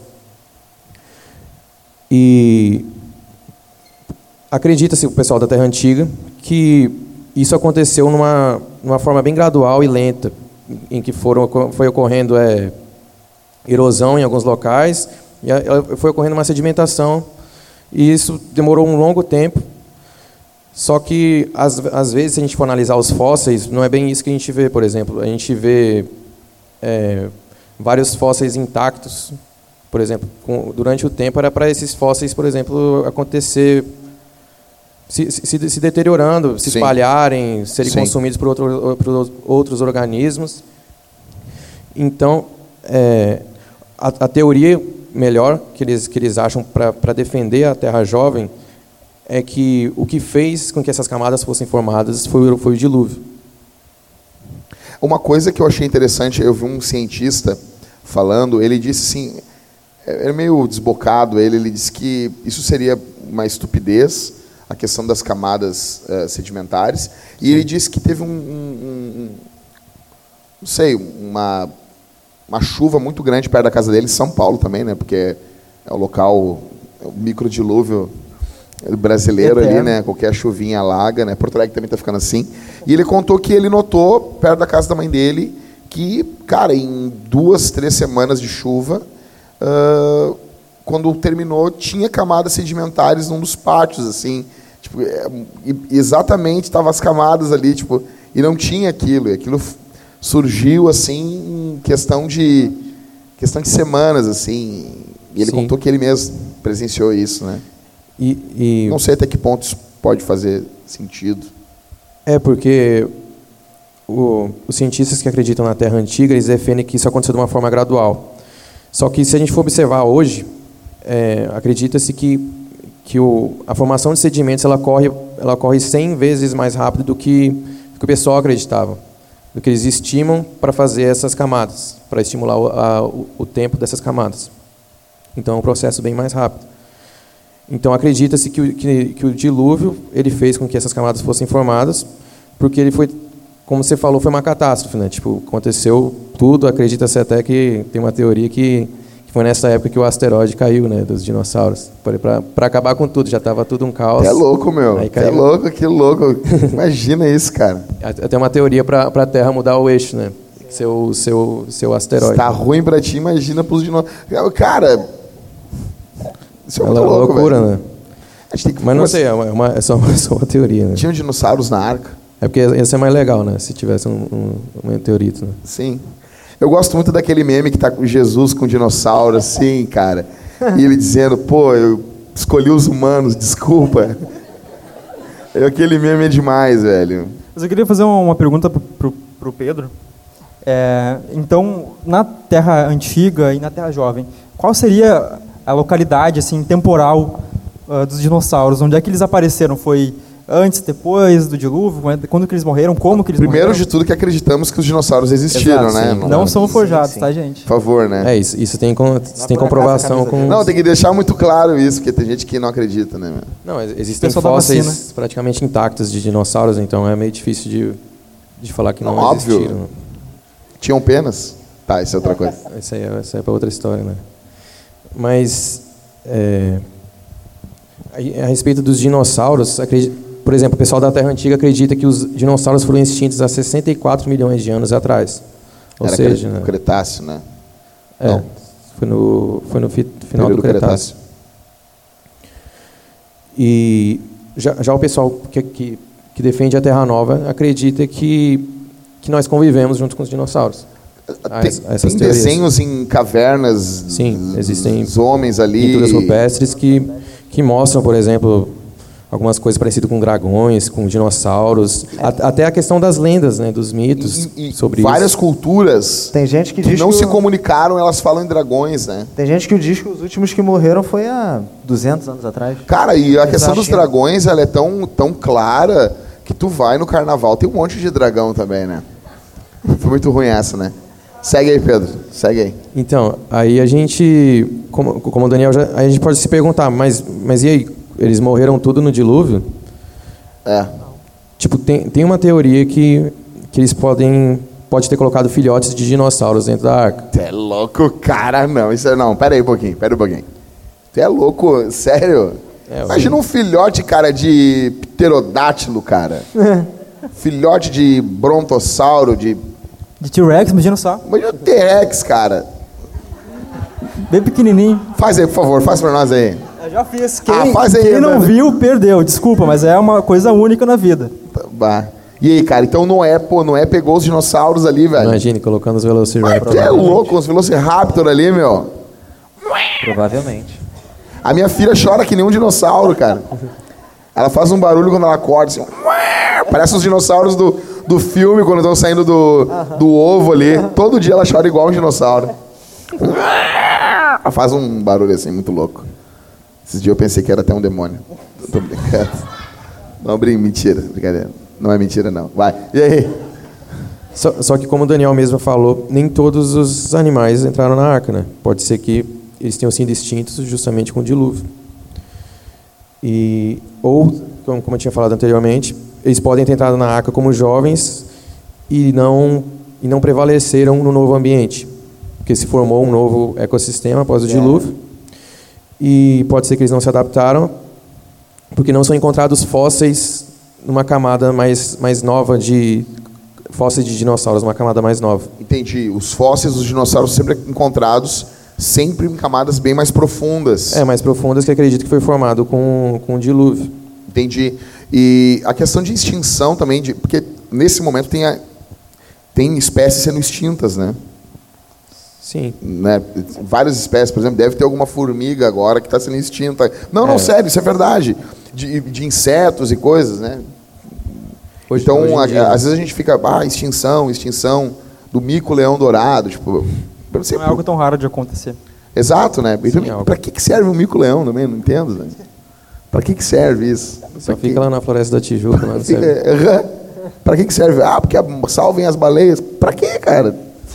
Mas, que, mas, inclusive, na, na, na, na hipótese de, de se terem desenvolvido os dinossauros Sim. após o dilúvio, é, bom, eu não coloco minha mão no fogo por isso. Tá. Entretanto, já foi falado aqui sobre culturas não, diferentes. Não, a gente está só, né? Exato. A, a questão que a gente está trazendo para vocês aqui, é, a gente quer que vocês entendam que existem muitas possibilidades. Não, não existe apenas uma narrativa bobinha e uma narrativa forte, sendo a narrativa bobinha a dos religiosos e a forte e verdadeira a dos cientistas. Existem muitas possibilidades. Isso é, é muitos cientistas também que, que, assim, que assim, interpõem essas narrativas. Exato, exato. Eu não, como eu disse, eu não coloco minha mão no fogo, por isso eu digo assim, não, existem dinossauros hoje em dia ou existiram há pouco tempo atrás. Entretanto, é, várias culturas relataram o, os dragões, são ou serpentes, ou animais alados, quadrúpedes, ou bípedes, várias formas diferentes. Mas elas relataram a existência desses animais. Uh, inclusive no, no livro do Beowulf, aquele épico que tem, tem até um... Qual? Beowulf. Isso é até um filme. Uh, que luta contra o... Grendel, não é? Acho que é Grendel o nome dele. Tem também uh, o Hobbit também. Tem, tem. Mas, enfim, ele relata uma, uma batalha contra serpentes aladas. O que é seria uma louco, serpente rapaz, alada? É louco, meu. Já tô acordado Exato. De manhã no Rio de Janeiro, tem uma serpente alada voando, meu. Tu é louco, rapaz. Para com isso, Ismael. Não, mas... Eu vou sonhar hoje de noite, Ismael. Uma serpente... Taratatatata. Mas, enfim, o dragão é a espécie, assim... A espécie não, mas eu digo... A China, os caras relatam... China, na uh, Europa... Cultura, na e culturas Europa, que não dialogavam, né, exato, cara? Exato, exato. E, por exemplo, existiu, existiram livros, enciclopédias naturalistas, que junto com, uma, com uh, os patos ou os pássaros no, num catálogo, estava, por exemplo, o dragão. E os caras escreviam o dragão, faziam um desenho do dragão, que seria uma espécie relatada por algumas pessoas, etcétera, etcétera. Uh, inclusive, tem até um, um, um chamado Livro dos Dragões, que Não, peraí, foi, peraí. Escrito, foi escrito na... Uh, então, anglo-saxônia, e descrevia um, um relato de um ataque de dragão, que era uma, uma espécie de serpente que tinha, que, era, que tinha quatro patas, que atacou um homem e uma mulher no campo, e que agora ele estaria ameaçando outros, outros reinados, como o reinado da França, por exemplo. Então, seria uma espécie Não. de divulgação sobre um perigo urbano que estaria acontecendo. Não, e, e outra coisa, o que fica mais claro que assim, a, a primeira coisa que vai passar na nossa cabeça, tem o William depois, e depois sim tu. Mas assim, a primeira coisa que vai passar na nossa cabeça qual é? Ah, é, é fake. Só que quando tu vai ver nesse período, a forma como eles relatavam contos não era desse jeito. Tá? Então, até a narrativa da Bíblia, não, isso aí foi mentira. A forma como se narrava, isso é só uma história, a forma como se tratava histórias não era desse jeito, utilizando pronomes, uh, utilizando nomes de pessoas, uh, uh, testemunhas, uh, o valor que se dava para uma testemunha era algo muito sério, pessoas estavam morrendo defendendo isso, não tem ninguém morrendo em prol hoje do Harry Potter, por exemplo, entendeu? Não, é, é, isso é muito interessante de a gente, de a gente ter em mente. Pessoas, pô, cara, foram milhares de pessoas que foram dizimadas em nome disso. E daí, é, esses relatos... E, e o, o C S Lewis, ele, o Lewis, ele diz o seguinte. Nós temos hoje, nos nossos dias, um esnobismo cronológico. Ou seja, tudo que é um relato antigo, nós temos essa tendência à, à, à incredulidade, ao ceticismo, ao deboche... A, a, a ironia, o sarcasmo, e nós temos uma devoção pueril, uma devoção uh, infantil ao qualquer relato de alguém com um título acadêmico que se propõe a subir na praça uh, global e expor seus pensamentos. Eu cansei para falar isso aqui. Mas é mais ou menos isso. É, tu não chegou a usar vírgula nem ponto, né? Tu não, foi. é, foi bem louco, assim. Mas eu acho que deu pra entender, sim, né? Sim, sim. E, mas, mas, claro, além desses relatos de dragões, existem outros relatos muito peculiares. Eu queria, gostaria de contar rapidamente pra dar, ma- pra dar mais, mais base pra aquilo que eu tô falando agora. Cara, tinha dragão então, velho? Muito Sério? provavelmente. O Tolkien, inclusive o Tolkien, acreditava em dragões. Ele falava que existiam dragões. E o Tolkien é o Tolkien, então ninguém toca no não, Tolkien. Não, não, não, não. Não toqueis no, no Tolkien. Não toquem no ungido. Não toquem é no aí. Tolkien. Tá bom. Tá, tá ok. Tá ok. Muito bom, muito bom. Mas enfim, Vai. existiam também é, pintu- uh, pinturas rupestres de animais, junto de mamutes, assim. Mamutes ou uh-huh. elefantes que estavam caçando. E do mamute lado... é elefante com pelo, né? Exato. Ou de animais elefante que estavam caçando... Elefante é mamute que virou Ricardo, assim, tipo... Nossa, é um, ele... é um mamute calvo. É um mamute calvo. Mamute calvinista, ele, então. Ninguém vai nos segurar, cara. Chega, abate a tiro. Vai, vai. Mas, enfim, pinturas ao lado de bois ou outros animais que eles caçavam, que uh-huh. tinham pinturas supérfluas de homens caçando esses animais, existiam, sei lá, saurópodes, que são aqueles, aquela... família de, de dinossauros que tem um pescoço muito longo Nossa. e um rabo, uma, uma cauda muito longa também. Uh, o famoso pescoçudo. Eu sempre chamei assim desde pequeno. Pescoçudo, tá? Então o nome científico é pescoçudo. Ismaelos pescoçudos. Isso aí. Tem isso e em templos existem figuras muito parecidas com dinossauros, com placas nas costas. E eu acho que o, o relato que mais... Tu que domar os bichos. Que eram, eram, eram objetos de reverência. Por serem animais muito, muito ferozes e grandes. Cara, tipo, é os trezentos, então. Quando os caras chegam ali, o, o exército persa, chegando... Cara, mas assim, o livro de Jó fala... Peraí, vamos abrir a pergunta ali, porque coitado do Will perguntou. Fala ali no... É a questão, o livro de Jó Exato. fala de um bicho muito louco ali, né, meu? Parece um velociraptor. Ah, quem domou? Aí o pessoal... O pessoal traduz ali para jacaré, rinoceronte. É, eu fico louco com esses tradutores. A Bíblia fala, por exemplo, a Bíblia fala a unicórnio, né? O cara traduz, tipo, ah, fica com medo de lidar com, né, unicórnio, único corno, única guampa, um rinoceronte, provavelmente. Não um animal mágico. É, é um animal que tem um, uma guampa, não é aquele unicórnio viado lá do... Quer dizer, não, é transgênero. Não sei, cara, azar. Eu me esqueci. Como é que fala aí o negócio? É, desculpa, gente, não fica bravo. É, mas existe esse debate se o que está descrito ali, o, o berremoto, se é um animal ou se é o que é. Cara, mas aquilo ali, assim, a questão do, do, do pulmão daquele bicho ali, velho. Eu tava vendo de novo, exato. Eu já vi um milhão de vezes o Jurassic Park. Uma curiosidade, o Jurassic Park um eu vi no cinema, cara, entendeu? mil novecentos e noventa e três, eu era criança, eu tava lá desesperado. E o Spielberg, ele brinca muito com a tua imaginação, né? Desde o do, do Tubarão, quando ele fez lá o Tubarão, ele tinha sérias restrições orçamentárias, então ele guardou o Tubarão para mostrar só no final do filme. Não sei se vocês sabem disso. Então o tempo todo é brincando com a tua imaginação. E funcionou no, no, ali no, pro Tubarão, então ele usou esse método, é sempre um galho mexendo, uma, uma, uma sombra passando, e, cara, calcularam que de dinossauro tem dezessete minutos no filme só. Sério, sério. Mas quando tem uma hora que o, o, o, o Grant, o doutor Grant, ele se deita em cima ali, é de um triceratops, e aquele bicho respirando com dificuldade, tá doente no filme, né? E, e ele respira assim. Cara, imagina a força, o tamanho do músculo, do diafragma, para fazer quantos litros de ar pra, tem que entrar naquilo ali e sair. Para ter essa força... Qual a dieta desse bicho, cara?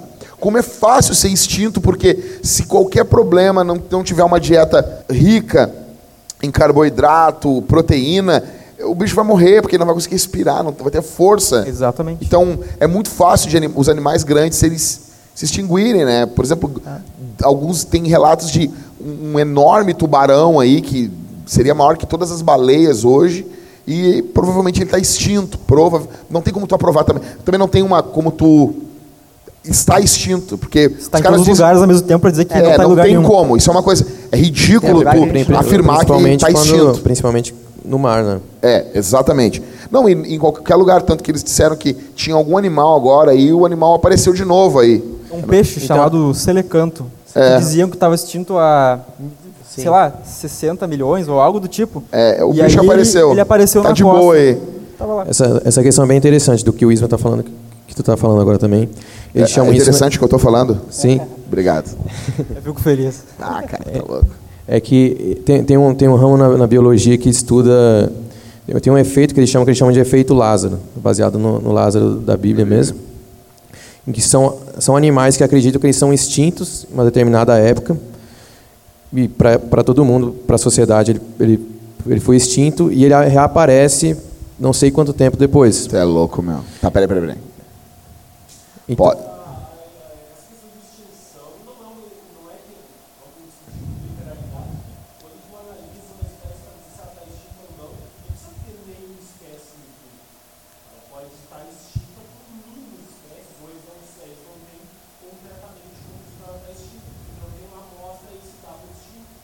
Sim. É porque então, não tem como tu ter ciência de todos os, os cantos da Terra para dizer que não tem mais nenhum animal vivendo. É, é mas... Sim. Sim, mas, mas no caso, por exemplo, quando a gente fala de animais muito grandes, é, é meio difícil das pessoas não, não verem, né? Tipo, então, se, se, às vezes, se sobra um exemplar assim, é uma, uma ocorrência bem significativa. Tanto que Um outro relato também que, que, eu, que eu vi, relacionado com o que o Isma estava falando, é que antigamente tinha uma preguiça gigante que vivia na Amazônia. E, baseado nessas lendas, nesses relatos também, uma, uma tribo indígena descreveu um monstro que atacou uma aldeia um dia. E, e eu, pelas características que eles descreveram, era muito similar a uma preguiça gigante que, para muitos, ela foi, tinha sido extinta há não sei quantos anos. Então é, é curioso isso, essa questão do efeito Lázaro. É que assim, eu tenho a impressão que, não sei, talvez nesse meio há um, meio, há um pouco de vaidade e há uma ânsia de tu publicar alguma coisa, um artigo, alguma coisa, para afirmar, Você, pô, cara, ó, foi extinto o mico-leão dourado lá, entendeu? Sim. Que eu nunca entendi para que, que serve o mico-leão. Mas tô brincando. Bom, oh, oh, gente, qual é a pergunta, ô, Bianca? A, a, Linda, a Linda também queria perguntar. Vem aqui, no, vai no mic ali e pergunta ali, Linda. Nós queremos ouvir tua voz. Vai. Ah, agora quer falar, né? É, algumas pessoas, elas se sentem ofendidas, né? Quando se fala no dilúvio, elas pensam que Deus é um tirano, porque matou, mataria crianças e Sim. matou um monte de animais e tudo mais. Daí depois elas defendem o aborto, né? Exato. Então eu queria...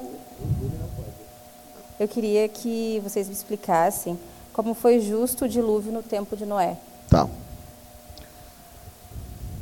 Ah, o Daniel estava me falando essa pergunta antes, ele sabe responder perfeitamente ela. Não, que o que aconteceu para que... Se você for pensar assim, em Deus da maneira como ele é, por exemplo, Deus, ele, antes de qualquer coisa, ele é pai. Então, eternamente, o que, que Deus, por exemplo, o que, que Deus estava fazendo antes da criação? Quem vinha na catequese aí sabe dessa, responder essa pergunta. Já ele estava ele estava amando o filho. Então, Deus sempre amou o filho, porque ele sempre foi pai.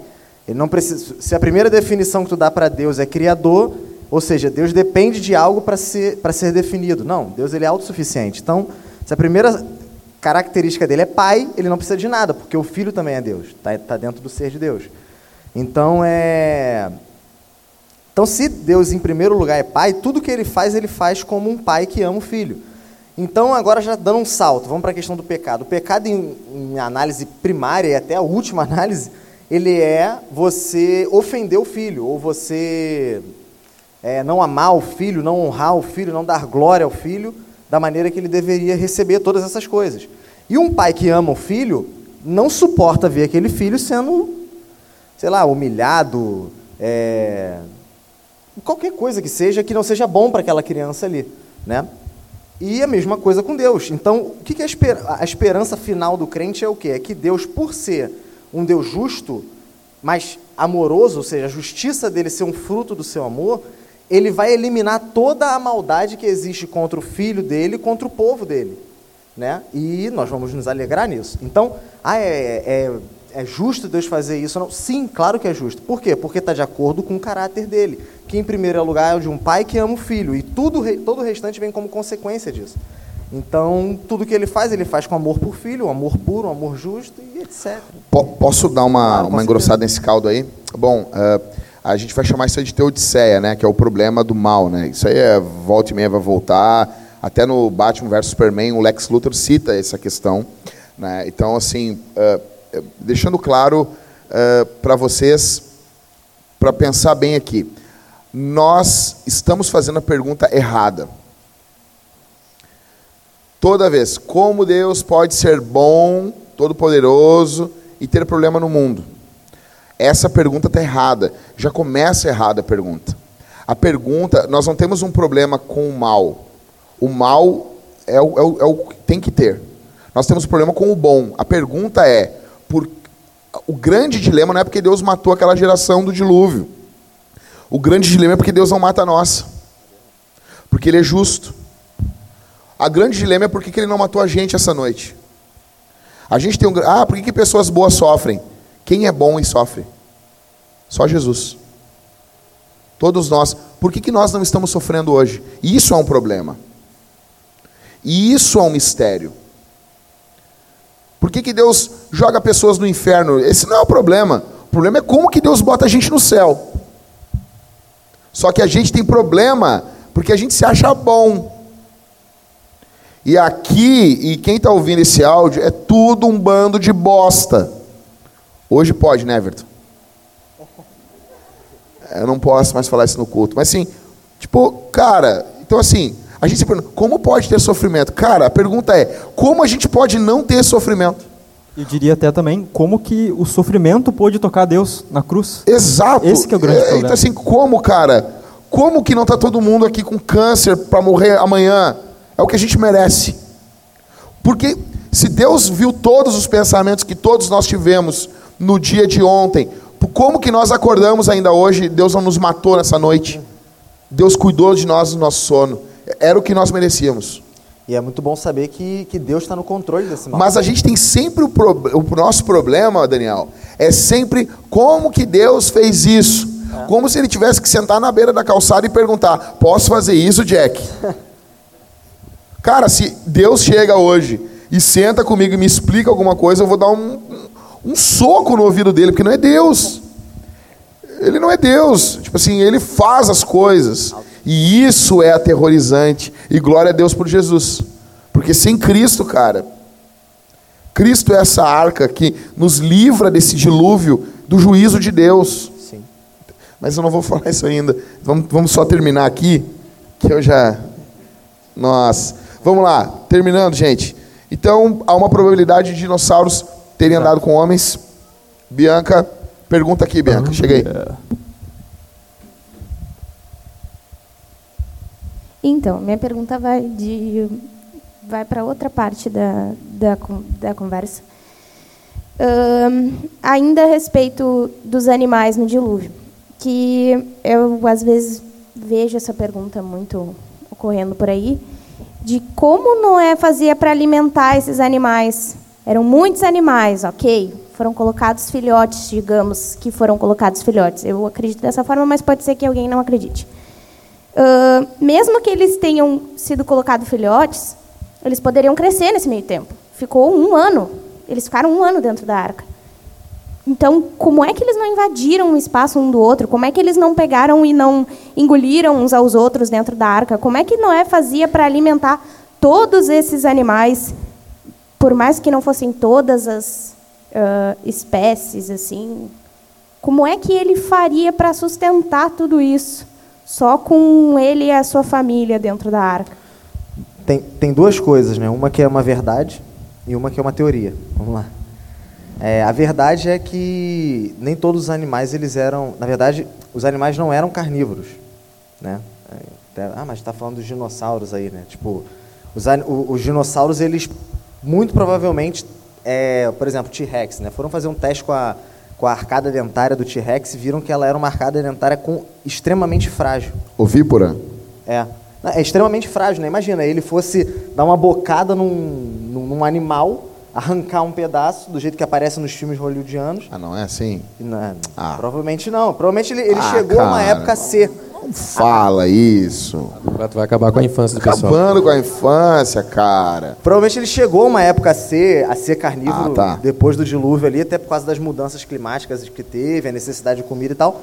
Mas muito provavelmente no início esses animais eles se alimentavam de planta, né? A gente estava até discutindo hoje no, na, no meio da tarde ali, é, estudando e sabendo, a gente ficou... Eu, eu, eu descobri, não sabia disso, né? Que muito provavelmente no máximo... Dos animais que existem hoje, até os grandes carnívoros, inclusive, nenhum deles tem a, a, a dieta cem por cento carnívora, só carne, né? Acho que no máximo é setenta por cento, né? Na melhor das hipóteses, é setenta por cento é da, da dieta do cara. Aproximadamente só... setenta por cento, setenta por cento dos carnívoros. Então, isso, isso casa muito com o relato bíblico, lá, por exemplo, de Gênesis, cap... Gênesis capítulo um, que vai falar que no início eles se alimentavam... De, de, de planta, e de, isso vem, é, se alimentar de carne vem, ao, vem, vem depois. Mas tá, isso é, isso é uma verdade, tá, tá ali na, na Bíblia. Agora uma teoria. Ó, eu não tem nada a ver com isso que o Daniel tá falando, tá? Não, não... Bota na coisa, eu não sei, não, não, sei. não sei disso aí não. Uma, agora uma teoria. A, a arca, ela tava quinze côvados, cerca de oito metros, sete, não sei, acima da, da, da, da água ali, né? E... Naquele cálculo de empuxo, tal, reação, aquilo todo, deslocamento, acredita-se que cerca de dois terços dela tava, Submerso. estavam submersos. Né? Então, tu vai ver, existiam três pavilhões na arca, o superior, o médio e o inferior. No, no superior, muito provavelmente, ele colocava os animais que são menos imundos, as, as aves, por as exemplo, aves. Dariam, dariam menos trabalho para cuidar. E ali pra, ah, na parte de baixo, ele colocaria os, os animais que dessem mais trabalho e et cetera. E só que tu vai ver que, tipo assim, você estando... Qual é a temperatura média da água, né? É, por exemplo, equatorial, acho que é dez graus. Não faço a mínima ideia. Não, olha pra mim. Não sei. Acho que a temperatura média da água no, no Equador, ela é dez graus. Mas em outros lugares espalhados no mundo, ela vai chegar até quatro graus, que é aquele ponto tríplice da água, né? Que alguns vão, vão, vão nomear aí. E muito provavelmente, então, esses animais todos eles estavam numa... Como assim até quatro graus, Daniel? Então o DiCaprio não era para ter morrido, então. Tá acabando. Pô, cara. A arca era melhor que o Titanic. E tinha espaço para ele ali. A arca, a arca era do tamanho do Titanic, quase. Pô. A Rose era um Noé mau. Uhum. Que tinha uma arca pra ela, não deixou ninguém entrar. A Rose... E ainda pegou o Dawson pra ela ainda, né? Que mulherzinha, né, meu? E aí o, a maioria dos animais, então, eles estariam numa, numa situação de temperatura bem baixa, né? Hibernando, Pro... quase que hibernando. Exatamente. Propícia para hibernação e para... Atividade extremamente reduzida. Mínima, exatamente. E uma outra coisa também que a gente pensa numa quantidade, ô, ô Bianca, muito grande de bicho que toda a arca está lotada. Uh, se nós pegarmos a, a, as espécies elementares e colocássemos na arca, ela ocuparia um terço da arca. Então teriam dois terços ainda para ter comida ainda dentro da arca, tá? E, e, e outra, não, nem todos os animais eram apenas um casal, né? Então nós temos animais não puros, eram sete, né? Sete, sete pares. Sete pares, ou seja, quatorze animais, é bastante bicho, né? Dá pra, dá pra largar ali uns, uns ratinhos pros...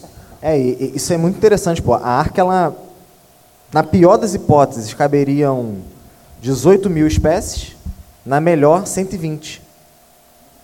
Né? Porque a arca, como o Pedro citou aqui, né? Ela tinha a melhor constru... ela era a melhor estrutura naval de todos os tempos. Né? Se tu pegasse a arca e comparasse com o Titanic, tirando ali aquelas coisas que não existiam na arca, por exemplo, uma, uma sala de máquinas... É, né? Ela estava à deriva, né? Exatamente. É, tava tipo deriva. Um salão ali de, de, de, de festival, de, aquelas coisas que tem... É, que aparece lá no filme, né? É, a arca, ela supera o Titanic em espaço útil. Entendeu? E, é. Então tu começa a entender que... O Titanic também está bem, bem, bem atrasado também. Não, mas é, assim, vamos lá. Uh, a, existe, assim, a cosmovisão naturalista... Uh, e a cosmovisão cristã. Assim, gente, prestem bastante atenção agora, porque isso aqui é o fechamento, isso aqui... É, existe uma, uma guerra, na verdade, quando tu defende uma coisa, tu defende outra, tem, tem um porquê de tu defender isso. Isso tem que deixar claro, né? Então, assim, tem a cosmovisão, essa visão de mundo, essa, essa visão cristã e a visão naturalista. Por que que a visão naturalista defende o que defende, e a visão cristã defende o que defende? Por exemplo, nós entendemos o dilúvio como um juízo contra o pecado. Primeiro que só a concepção de pecado já é algo impopular hoje em dia, né? Então, nós temos... Gente, presta atenção aqui. A gente está tão mal acostumado com coisas pesadas. Eu vi um vídeo hoje sobre o que seria a Liga da Justiça do Zack Snyder. Eu sou uma viúva do Zack Snyder, eu fico muito triste, porque ele não continuou ali cuidando da D C Comics, dos filmes. E o filme, os filmes da Liga seriam extremamente sombrios, pesados. Eu sei que tem uma galerinha que gosta de coisa colorida, da Marvel, gosta aí da Carreta Furacão, né? Beleza. Mas eu gosto dessa coisa mais dark. Só que os investidores da D C Comics não quiseram colocar dinheiro, porque era algo muito sério, muito pesado. Eu falei para minha esposa hoje, imagina, os caras acham pesado uma história em quadrinhos. Imagina tu chegar hoje pro cara e falar sobre pecado. É totalmente anticultural, as pessoas não querem ouvir isso. Elas querem, né, Walter Mercado. Não pegou a referência, te rala. Ligue já. Então assim, ligue já. Cara, o que que... Há uma disputa de cosmovisão aqui, Ismael, ou não? Exato, são duas grandes cosmovisões. E aí, grande parte do, da, do nosso esforço aqui hoje é explicado. É, qual que é a nossa intenção em trazer esse assunto para falar para vocês? É equipar vocês, a mente de vocês, para vocês entenderem que aquilo que a Bíblia fala é algo digno de confiança. Por mais que nós não saibamos com uma precisão exata a, a ocorrência, o lugar da ocorrência temporal de cada evento... que exatamente não é a intenção da Bíblia, né? Ela não, não pretende narrar exaustivamente a história do mundo, mas a história da salvação de Deus do mundo, uh, é para vocês entenderem que existem muitas possibilidades de entender com, com fatos e com provas de que a, aquilo que a Bíblia fala é verdade. A gente pode confiar no, no relato, no testemunho bíblico. Uh, mas, bem, existe então do, essa grande batalha entre duas cosmovisões. Existe a cosmovisão chamada naturalista e a cosmovisão cristã. Explicando rapidamente em, em três minutos. A visão naturalista é fácil de tu decorar pelo nome. Uh, tudo aquilo que existe é a natureza. Basicamente, matéria e energia. Uh, então, não existe nenhum espaço para nenhum tipo de evento ou ocorrência sobrenatural. E muito menos, e muito menos seres sobrenaturais. Ou seja, uh, já está na, na base do naturalismo fazer ciência uh, não, não tomando em conta a possibilidade de um milagre, por exemplo, ou de, um, uh, de uma intervenção é, sobrenatural que foge das, das ocorrências naturais e cotidianas da natureza. Então, é um método por si só já viciado, porque se as evidências fornecem, fornecem outra coisa, tu já descarta de cara. Ele já descarta. E uma Exato. Outra coisa, usa sempre o presente. Por exemplo, o presente tem sempre uma proeminência contra o futuro, né? Sim. O que a gente vive hoje é uma coisa muito mais é, firme, fixa, né? Exato, exato. E, então, o, o futuro sempre vai ser, como tu falou, então, uma proeminência sobre o futuro e também sobre o passado. Em relação ao futuro, porque nós temos certeza de que as coisas no futuro serão como são, mas quem nos garante isso? Ou que as coisas no passado são exatamente como são hoje em dia. Então, é por isso que eles conseguem montar teorias como a datação científica, a datação por, por radioatividade ou radioisótopos, porque eles acreditam que sabem as quantidades originais de, de, daquela, daqueles materiais que existiam originalmente, e eles poderiam fazer essas, esses cálculos. Então, é algo extremamente é, fraco nos seus pressupostos. Ele... ele Pressupõe, ele pressupõe coisas muito frágeis que não são garantidas. E fica aquela coisa de tipo o, o, o tabuleiro enxadrista, né? O cara caga no tabuleiro, o cara Exato. Sai voando e contando vitória. Exato. Né? Tipo, então, tipo, como tu falou, se tu tivesse uma discussão e eu dissesse, não, o dilúvio aconteceu, foi uma intervenção divina, o cara já ia rir da minha cara e dizer que eu sou é, louco ou que eu sou infantil, porque ele já descarta de cara a possibilidade da atuação sobrenatural no mundo. Para isso, para ele, pelos seus pressupostos, isso já é algo inconcebível. Gente, uh, tentando dar uma, uma, um, uma, uma engrossada no que o Ismael falou, v- vamos pegar um exemplo aqui, a abertura do Mar Vermelho, narrado ali em Êxodo, tá? Então, as pessoas dizem assim, ora, eu nunca vi um mar abrir. Cara, nem os caras que escreveram. Eles estão escrevendo porque eles nunca tinham visto aquilo. As pessoas não entendem, tipo assim, não, porque Jesus ressuscitou, eu nunca vi um morto ressuscitar. Nem eles tinham visto. Por isso que eles, por isso que eles escreveram. Por isso que eles pegaram e, e relataram, porque isso era... Era estúpido até para eles. A gente pensa assim que no mundo antigo os caras acreditavam em qualquer bobagem, cara. Não, cara. Que faziam não. Biografia que nem a gente faz hoje. Exato. Não, exatamente. Biografia de youtuber. Youtuber escrevendo livro. Para quê? Kéfera. A Kéfera escrevendo livro. Minha vida. Que droga. Mein Kampf. Imagina. Livro do Felipe Neto. Como pintar o cabelo. Grecinho dois mil. Que droga. Mas voltando a, a algo importante, tipo assim, cara, então eu quero que vocês pensem isso, assim, quando vocês pegam um relato da Bíblia, cara, os caras, olhem a credulidade de Tomé, olhem, o cara não acredita, velho, os caras do mundo antigo, eles eram iguaizinhos a nós, o cara fala, Jesus ressuscitou dos mortos, cara, ah, que até louco, rapaz, vê que esse papo aqui, tu, cara, tem que ter um evento muito, extremamente chocante, com testemunhas extremamente assim dispostas a morrer para fazer esses caras. Cara, um exemplo, a família de Jesus, tu lê o Evangelho de Marcos, eles tiram Jesus para louquinho. A própria família. A tua mãe quer falar contigo, Jesus. Ela e teus irmãos estão aqui.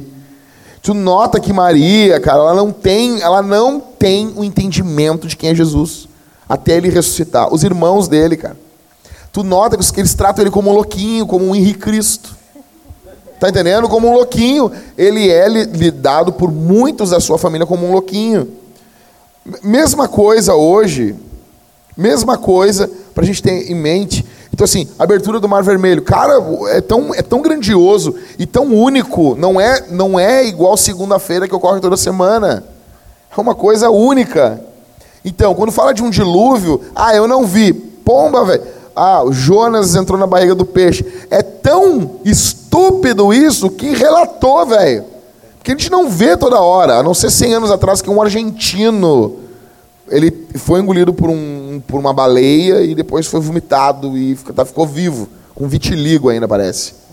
Que essa é uma das evidências, provavelmente, que o povo de Nínive acatou a pregação de Jonas, né? Só fugindo um pouquinho aqui, porque o suco gástrico do peixe teria uh, despigmentado a pele dele e estavam na praia quando o peixe vomitou ele. E daí imagina um peixe vomitando o cara, o cara vindo, entra na cidade... Todo, ó, tem um cara todo manchado vindo aí, o Michael Jackson. E o cara começa a pregar, Nínive vai ser subvertida. Ouviram, acataram, entendeu?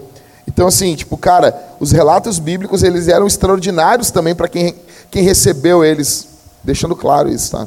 E uma coisa importante para todos nós termos em mente é o seguinte, todas essas pessoas que riem da gente, né, todas elas também têm saltos na, nos conceitos deles. Eles todas estão aqui, elas. caminhando aqui com a ciência, com, a, com tudo que dá para ser provado, verificado e tal. Daqui a pouco eles, tum, eles dão um salto de fé, que, que eles não podem falar que é fé, né? né? Mas eles dão um salto de fé para acreditar naquilo ali, dali Exato. Partir para outra coisa, como nós fazemos. O próprio né? método científico, eles partem do princípio que isso prova alguma coisa. Por exemplo, uh, tu parte do princípio que isso prova.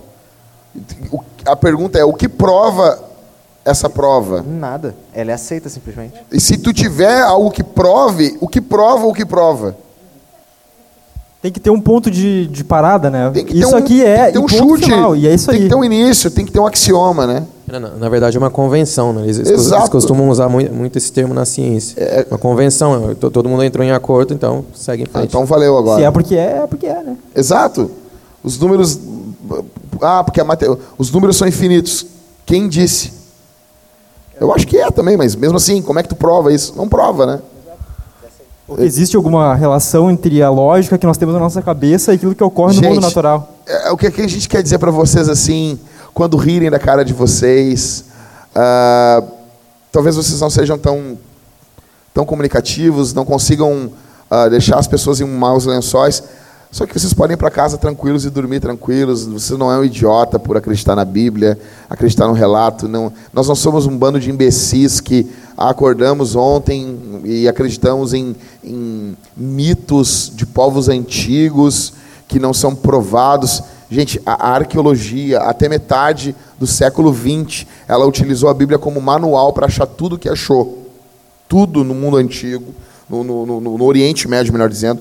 Ela utilizou a Bíblia como... Então, assim, inúmeros relatos que riram de cristãos. Por exemplo, a Bíblia fala uh, em, em, um, em um, um evangelho que Jesus está entrando uh, em Jericó e o cego está gritando. Num outro evangelho, ele está saindo de Jericó. Durante mil e oitocentos anos, os caras riram. Por que que não arruma isso aí? É contradição e não sei o quê. Em mil e novecentos, os caras descobriram que tinha duas Jericó. Que nem Belém Velho e Belém Novo. Uma Jericó antiga e uma Jericó nova. Quando o evangelista narrou, ele narrou da perspectiva de quem vem. O outro evangelista narrou na perspectiva de quem vai. E uma outra coisa, quem estuda aqui investigação policial, sabe que quando um relato ele é extremamente igual ao outro, ele é mentiroso. Foi complô. Ele tem que ter, quando uma pessoa, por exemplo, eu vou, eu, tô eu e o Pedro aqui, e daí eu vou contar como foi o dia de hoje, como foi esse nosso encontro. Eu não combinei com o Pedro, eu vou contar coisas que me chamaram a atenção, eu vou contar coisas por uma perspectiva. O Pedro vai contar o mesmo relato, e não que ele vai contradizer o que eu disse, mas vai complementar. Então esses são os relatos da Bíblia. Então vocês não pensem que vocês são idiotas, e, e, e não pensem que também que não há uma intenção... para descredibilizar a Bíblia, descredibilizar a Escritura, descredibilizar o cristianismo, entendeu? É porque o homem, ele tem um problema, assim, eu me arrisco a dizer até que o grande problema no homem não é que Deus exista. O problema é que Deus exista com o caráter que, ele, que a Bíblia apresenta. Exatamente. O problema é quando é a soberania de Deus. Exatamente. É esse Deus soberano, é esse Deus que está presente, que faz... é esse Deus intro... que fica se intrometendo na vida. Então nós precisamos exorcizar esse Deus. Pra longe de nós. Então nós vamos fazer de tudo, nós vamos fazer de tudo que tiver ao nosso alcance para literalmente matar Deus. Jesus veio... Eles mataram Jesus. Jesus é Deus que veio. Então ele está claro ali, como, como diz o Spurgeon, o que, que o homem faria se ele pudesse chegar até o trono de Deus. Ele ia matar Deus, porque constantemente ele mata Deus dentro do coração e na mente também. Gente, eu quero dizer uma coisa aqui para nós fecharmos aqui. O que, que o dilúvio tem a ver conosco hoje? O dilúvio tem a ver conosco todo julgamento. E aqui, utilizando o dilúvio, ele aponta para um juízo final. Todos nós que estamos aqui hoje, quem está ouvindo esse áudio, não importa que época, talvez alguém está ouvindo esse áudio daqui a duzentos anos em uma outra mídia. Vocês que estão ouvindo esse áudio, talvez todos nós já... Gente, vocês já pararam para pensar que daqui a cem anos, nós temos uma média de pouquinho mais de sete bilhões de pessoas no mundo. As, essas sete bilhões de pessoas estarão mortas? Todos nós, tudo que vocês correm atrás, tudo que vocês planejam, tudo que vocês buscam, tudo isso vai ter morrido, tudo isso vai acabar. A Bíblia diz que o mundo e suas concupiscências passam, mas aquele que faz a vontade de Deus permanece para sempre. Deixa eu dizer uma coisa para vocês, não somente nós morreremos, mas todos os nossos sonhos, tudo aquilo que nós fazemos, tudo aquilo que nós projetamos, tudo isso vai acabar. E o dilúvio, ele aponta para um juízo que vai vir sobre o mundo, sobre toda a carne. Todos nós que estamos aqui, todos nós, estaremos diante do trono de Deus. E nós daremos conta de cada obra que fizemos. A Bíblia diz em Apocalipse o seguinte: eis que venho sem demora, guarda o que tens para que ninguém tome a tua coroa. A Escritura diz para sete igrejas da Ásia: eis que eu vejo as tuas obras. Eu sei que tem muita gente aqui que está hoje, chegou aqui dizendo, mas eu tenho um sentimento por Deus. Quer um abraço, quer ganhar um ursinho, quer ser entendido, quer ouvir me derramar. Nós cantamos hoje lá em casa, minha mulher queria muito cantar me derramar, cantei para ela, minha esposa. Quer muito cantar isso aí, quer, quer muito abraçar Jesus. E diz assim, Deus conhece o meu sentimento. Quero dizer uma coisa para vocês. A Bíblia diz em Apocalipse, eis que vejo as tuas obras. Que se dane o teu sentimento. Que vá para o inferno o teu sentimento. Que se dane o meu sentimento. Se isso não, não se torna obras. As nossas obras testificam de um verdadeiro sentimento. Se você sente uma coisa e vive outra, meu amigo, você está indo para o inferno. Eu quero dizer uma coisa aqui, será que todos nós aqui, hoje, se morrermos, estamos salvos? Será que, sério, eu estou falando isso, daí alguns estão dizendo assim, não, não, não, não, não é para mim que ele está falando, graças a Deus, não é para ti mesmo. Tu que disse que, será que é para mim? Está em dúvida, é para ti, é para ti, é para mim, é para todos nós. Veio um juízo sobre o mundo. Será que todo mundo era igual nos dias de Noé? Será que não havia algumas pessoas com uma moralidade melhor? Havia. Só que Deus olhou todos eles como pecadores, porque Deus conhece o íntimo do nosso coração. Ok, o que fazemos? O que, que foi feito no, ali no período de Noé? Havia uma possibilidade das pessoas se salvarem do dilúvio? Sim. Havia. Noé convidou todos, ele pregou o evangelho. O apóstolo Pedro chama ele de pregoeiro da justiça. Ele pregou o evangelho, ministério extremamente fracassado e terrível, imagina. Pregou durante cem anos e ninguém ouviu. Mal e mal a família. E ainda um filho armado sem vergonha. Mas a boa notícia é que aquela arca, ainda que quando olhada por dentro, não era perfeita. Aquela arca, quando a gente pensa na arca, devia ter cheiro muito ruim lá, cara. Cocô. Imagina, trezentos e setenta dias com a mesma família, olhando as mesmas pessoas. Imagina trezentos e setenta dias vendo um filme da Netflix. Que droga. A Netflix é a pior raiva que dá. Mas por quê? Porque a Netflix faz um trailer fenomenal e o filme é uma droga. Eu quero mandar um, um, um, uma, uma dica para o seu Netflix. Não sei, deve ter o sobrenome Netflix, não sei. E dar uma dica para ele. Cara, só faz trailer. Aí você imagina, bah, só faz trailer, porque o teu trailer é bom. Bata aí, vamos ver uns trailers aqui, reunir a galera. Mas assim, uh, se vendo um filme da Netflix saindo, já é chato. Imagina sem isso, cara.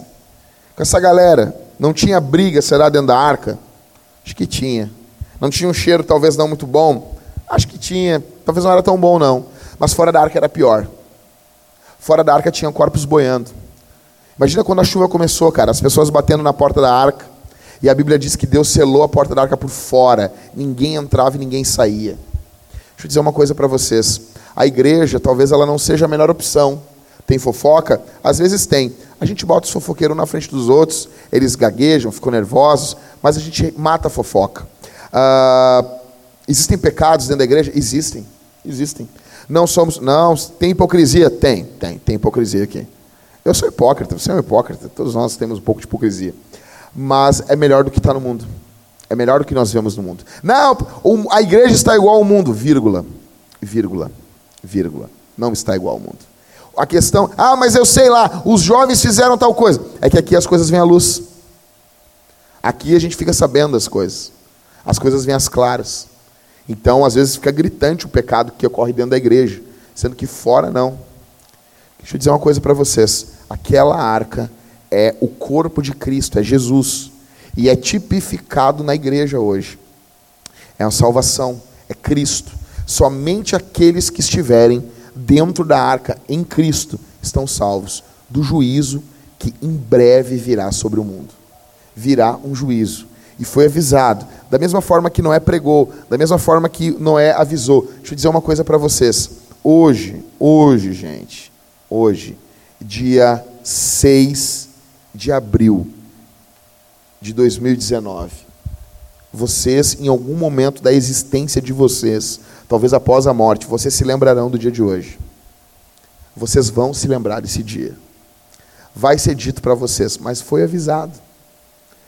De uma forma, não, mas eu não gostava de igreja. Não, mas nós fizemos uma coisa bem humorada. E nós avisamos que a única saída contra o juízo que está para vir sobre o mundo é Cristo, é Jesus. Todos nós precisamos nos arrepender dos nossos pecados e crermos em Jesus. Porque senão iremos perecer de forma pior do que o povo na época de Noé. Jesus disse que assim como aconteceu nos dias de Noé, assim será nos dias da volta do Filho do Homem. Comiam, bebiam, casavam-se, davam em casamento, até que Noé entrou na arca. E o dilúvio veio sobre o mundo. Deixa eu dizer uma coisa para vocês de forma bem clara. Vem um juízo aterrorizador sobre o mundo.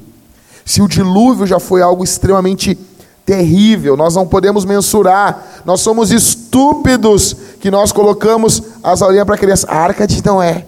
Velho! Aí botamos, fazemos reunião da criancinha, pinta a arquinha, pinta o bichinho vindo.